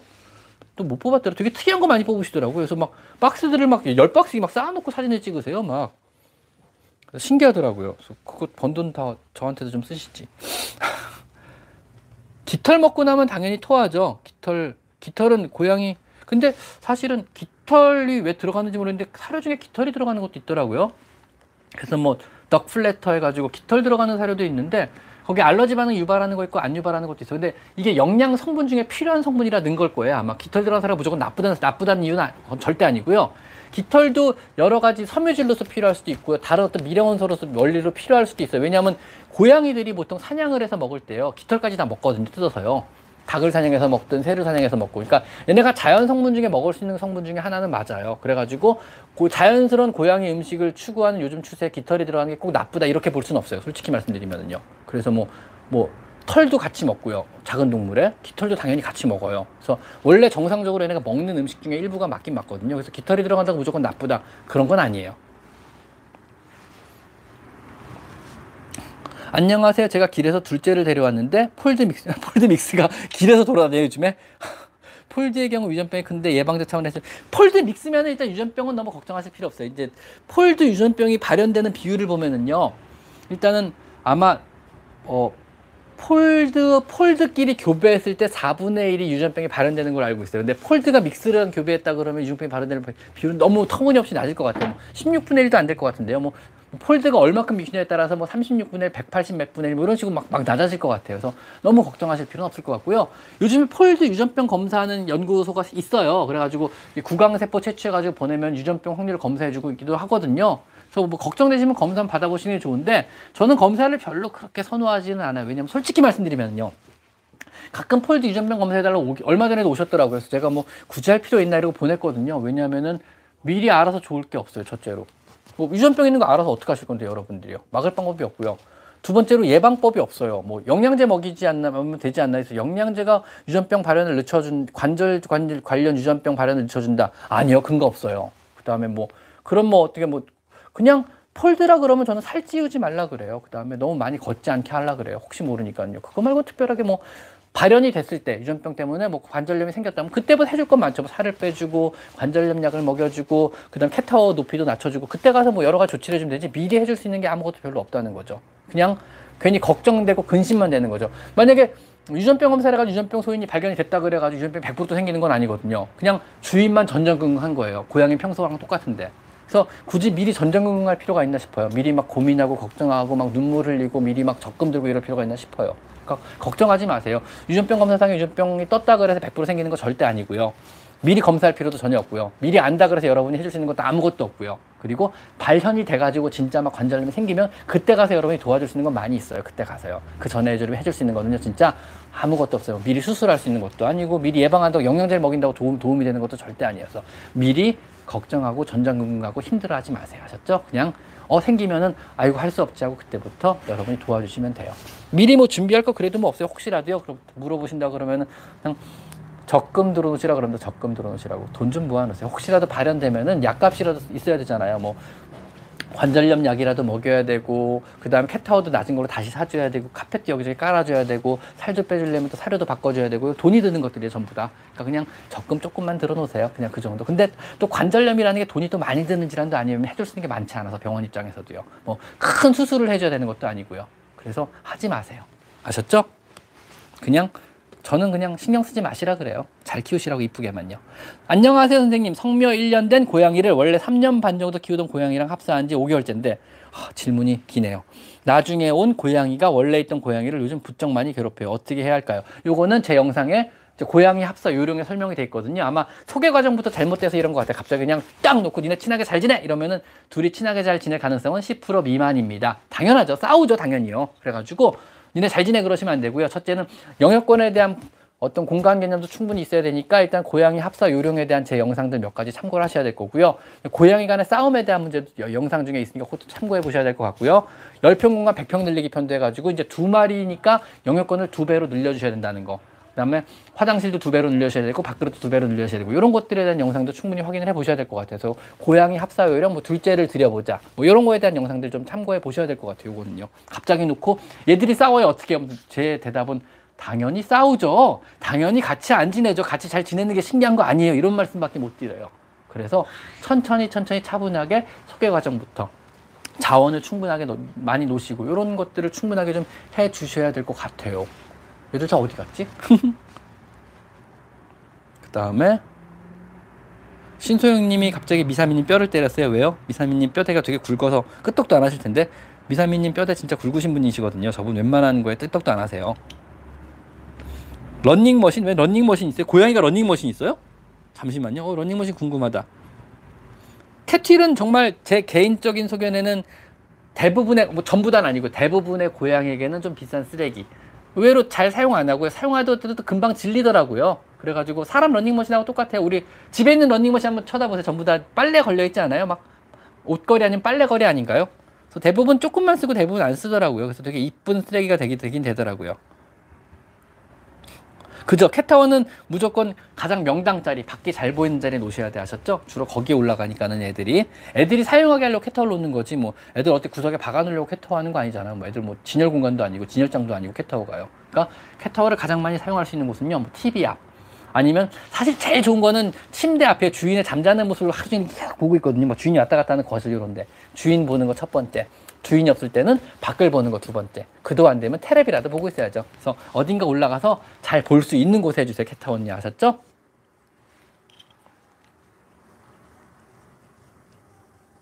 뭐 갑자기 박정근님은 이러다가 정말 내쫓기십니다. 내쫓긴다기보단 차단되세요. 하지 마세요. 그런 거. 저는 저는 정치하고 종교 얘기하는 걸 되게 싫어합니다. 참고로. 미사미님 감사합니다. 생선을 처음 저 죄송해요. 생선을 처음 봐서 생선 모양만 보면 무서워하고 도망가요. 나 이게 왜 웃었냐면은요. 제가 요즘에 좀 재밌어하는 장난감 중에 생선 막 꾸덕꾸덕 움직이는 거 아세요? 고양이가 탁 건드리면 생선이 막 움직이는 고양이 장난감이 있어요. 아마 올해 처음 나왔던 것 같아요. 올해 무슨 캣츠에서 누가 나왔는데 데이트 쳤어요. 그래서 요즘 어디에도 다 있더라고요. 근데 고양이들이 막 펄쩍펄쩍 뛰는 애들도 많고요. 이거 되게 재밌는 장난감 같더라고요. 그래서 되게, 되게 권장하는 장난감 중에 하나예요. 그래서 스스로 움직이는 장난감을 저는 요즘 되게 즐겨 추천을 해요. 그래서 요즘엔 뭐 런닝볼, 뭐 고양 고, 공이 고양이가 있으면은 막 감지해서 막 움직여요. 돌아다니면서 막 털 같은 거 흔들어 주거든요. 이런 장난감도 되게 좋아요. 이런 거 꼭 구입해서 혼자 있을 때 놀라고 던져주고 가시고요. 집에 와선 치우세요. 고양이가 안 보게. 그래서 혼자 있는 고양이알 놀이 요령에 대해서 제가 다시 한번 설명한 영상을 곧 올려드릴게요. 그 다음에 단 주의사항은요. 이거 뭐 잘못하면 고소 들을지 모르겠는데 어떤 뭐 거 보니까 캣타워에 매달아서 이렇게 실 같은 게 내려와요. 그 다음에 이렇게 막 흔들어주는 게 있어요. 그러니까 낚시, 자동으로 흔들어주는 낚싯줄이 있는 거죠. 위에서 내려오는. 요거는 저는 좀 위험해 보이더라고. 하지 마세요. 요거는 웬만하면 사지 마세요. 그래서 요거는 사실 주인 없을 때, 주인이 있을 땐 상관없어요. 뭐 캣, 그러니까 낚싯줄을 혼자 흔들어주는 거니까 상관없는데 첫째로 상호작용 놀이에 대해서 어떤 둔감해져요. 주인하고 같이 어떤 교감을 해야 되는데 그런 게 흔들어지면은 주인하고 놀 때 좀 감이 좀 둔감해질 수 있고 두 번째로 사람이 없을 때 위에서 내려온 줄이 흔들린다는 거 되게 위험하거든요. 목 같은 데 감기면 어떡해요. 그래서 이건 되게 위험할 수 있어서 저는 이런 위험한 종류의 장난감이니까 기다란 실 종류 장난감을 자동으로 밤새 흔들어준다. 이거는 좀 위험한 발상 같아요. 이거는 안 해주실 것 같아요. 맥주에 먹태구이 어, 맛 땡긴다. 저도 오늘 맥주에 먹태구이 땡기겠습니다. 알겠습니다. 맥주에 먹태구이 오늘 저녁 제 메뉴가 됐네요. 맥주에 먹태구이. 갑자기 땡기네. 아, 더워서 그런가? 아, 7시가 다 됐구나. 저 지금 완전 진땀 났어요. 지금 오늘 뭐지? 컨디션이 안 좋은가? 왜 이렇게 땀이 나죠, 오늘? 오늘 좀 힘드네요, 오늘 되게. 7시 4분. 오늘 말을 많이 했나? 오늘 좀 많이 힘드네요, 생각보다. 선생님, 고양이가 손톱만한 플라스틱과 삼킨 지 며칠 된 똥으로 안 나고 병원 가보셔야 될 것 같은데, 이거 엑스레이 찍어보시는 게 좋을 것 같아요. 엑스레이 나올지 모르겠지만, 엑스레이 찍어보시고 아마 나왔는데 모르실 수도 있어요. 왜냐하면 보통은 먹은 이물은요, 이틀 내에 안 나온 문제가 된 거예요, 그거는요. 안에서 안 나오고 있다는 얘기니까 왜 엑스레이 한번 찍어보는 게 좋을 것 같아요. 고양이 치매 약 있어요. 치매 설명 잠깐만 마지막으로 드릴게요. 마지막 질문 요걸로 할게요. 선생님 고양이도 치매 약이 있나요? 첫 번째, 대부분의 경우는 사람에서처럼 고양이도 치매에 걸려요. 왜냐면 오래 살아서 걸리는 거거든요.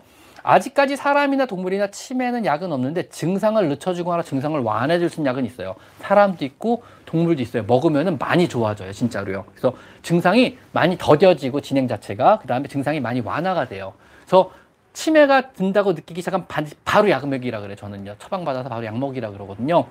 그래서 에이, 치매 뭐 할 수 없지 이러고 방치하지 마시고 약 비싸지 않으니까 약 꼭 사다 먹이세요. 그래가지고 두 가지가 있어요. 하나는 액티베이트는 치매에 무조건 도움이 돼요. 영, 제가 아까 말씀드렸죠. 영양제 중에 신기하게 도움되는 거 있다고. 그게 이제 Aktivait라는 영양제거든요. 그래서 Aktivait Cat이라고 있는데 동물병원에 사셔도 되고 인터넷으로 주문하셔도 되고 제일 좋은 건 직구하시는 게 제일 싸요. 병원에서 제가 팔아도 되게 비싸요. 근데 개인적으로 직구하니까 내가 받는 가격밖에 안 되더라고요. 그래서 그냥 전 직구하라 그래요. 영국에서 영국 영마존이라 그러죠. 영국 아마존에서 직구하세요. 미국 아마존 없어요. 미국 아마존 더 비쌀 수도 있어요. 왜냐면 이게 영국 거거든요. 그래가지고 영마존에서 그냥 직구해 버리세요. 싸요. 그리고 인터넷으로 파시는 분들이 있어요. 직구해가지고 이런 거 사세요. 그래서 Aktivait Cat 꼭 먹여주세요. 요거는 노령묘한테 진짜 진짜 좋은 것 같아요. 제가 웬만하면 영양제 추천 안 하고 영양제 먹여봐야 뭐 새벽 기도만큼도 효과 없어요. 이런 식으로 말하고 마는데 Aktivait는 확실히 효과 있어요. 요거는 뭐 노령묘한테는 관절 질환이나 만성 질환, 심장병 아니면 이런 만성 질환에 효과가 있고요. 그 다음에 특히 치매에도 효과가 되게 좋은 편에 들어가요. 강아지나 고양이에서 먹이시고요. 두 번째 동물병원 가세요. 치매 있는 것 같아 증상을 완화해 주는 약을 좀 지어주세요. 그러면 아시는 분들은 지어주세요. 그래서 치매 증상을 완화하는 사람용 약이 있거든요. 이거 고양이한테도 효과 좋고 강아지한테 효과 좋아요. 그래서 의외로 효과 되게 좋으니까 먹이세요. 그 이 약 지을 때 보통 이 약하고 저희가 쓰는 게 보통 이 혈관 확장제 이런 거 같이 막 짓거든요. 그래가지고 동물병원 가셔가지고 치매 예방약 좀 지어주세요. 치매약 좀 지어주세요. 치매 있는 것 같아 약 좀 지어주세요. 그래서 Aktivait보다 이게 효과가 훨씬 좋아요. 치매는요. 당연하죠. Aktivait는 영양제니까 영양제보다 이 약도 같이 먹이세요. 영, Aktivait 무조건 먹이시고요. 그래서 치매는요, 좀 더 적극적으로 대처할 필요가 있어요. 왜냐하면 사람도 같이 힘들어지거든요. 그러니까 반드시 약도 같이 지어 먹이세요. 진행을 늦춰주는 거는 항상 의미가 있습니다. 아셨죠? 치매는 생각보다 끔찍한 질환이에요. 그래서 저 강아지도 고양이도 치매에 걸립니다라고 제가 치매에 대한 영상을 올려놓은 거 있거든요. 그거 한번 참고해 보세요. 아셨죠? 거기 관련된 내용 나와 있을 거예요. 어린애들은 캣닙을 원래 안 좋아해요. 자, 캣닙 설명드릴게요. 제가 캣닙에 대한 영상을 올렸나? 아직 안 올렸나? 캣닙에 대한 영상이 곧 올라갈 거예요. 아직 안 올렸으면 아마 다음 주에 올라갈 건데요. 캣닙은요, 여러분들이 착각하는 것 중에 하나, 일단 첫째로 안전해요. 그리고 15분 동안만 작용해요. 그리고 너무 오래 하면 애들이 거기다 둔감해져요. 여기까지는 아시죠? 두 번째 설명드릴게요. 한 살 이전에 고양이들은 반응을 안 해요. 캣닙에는요. 한 살 이후에 고양이들만 반응해요. 그러니까 어린 고양이는 아무리 해도요. 캣닙에 반응 안 하니까 쓰지, 쓰지 않으시는 게 좋아요. 자, 두 번째. 유전적으로 고양이의 30%는 캣닙에 반응 안 해요. 내 고양이가 캣닙에 반응 안 하지? 그 당연할 수 있어요. 왜냐하면 유전적으로 3분의 1, 고양이의 3분의 1은요, 캣닙에 반응을 안 해요. 그건 어쩔 수 없어요. 그러니까 사람 향수에 반응하는 거랑 비슷하거든요. 그래서 이것도 어쩔 수 없어요. 그래서 이건 캣닙 사용 요령. 어떻게 하면 고양이들이 캣닙에 더 좋아하고 어떻게 어떻게 활용하면 고양이들한테 더 좋은지 이거에 대한 영상은 제가 만들었으니까 만들어서 지금 예약 걸어놨을 거예요 아마 그래서 아마 월요일이나 아니면 목요일 둘 중에 하나 올라갈 거예요 어떤 걸 예약을 먼저 걸었는지 잘 기억이 안 나요 지금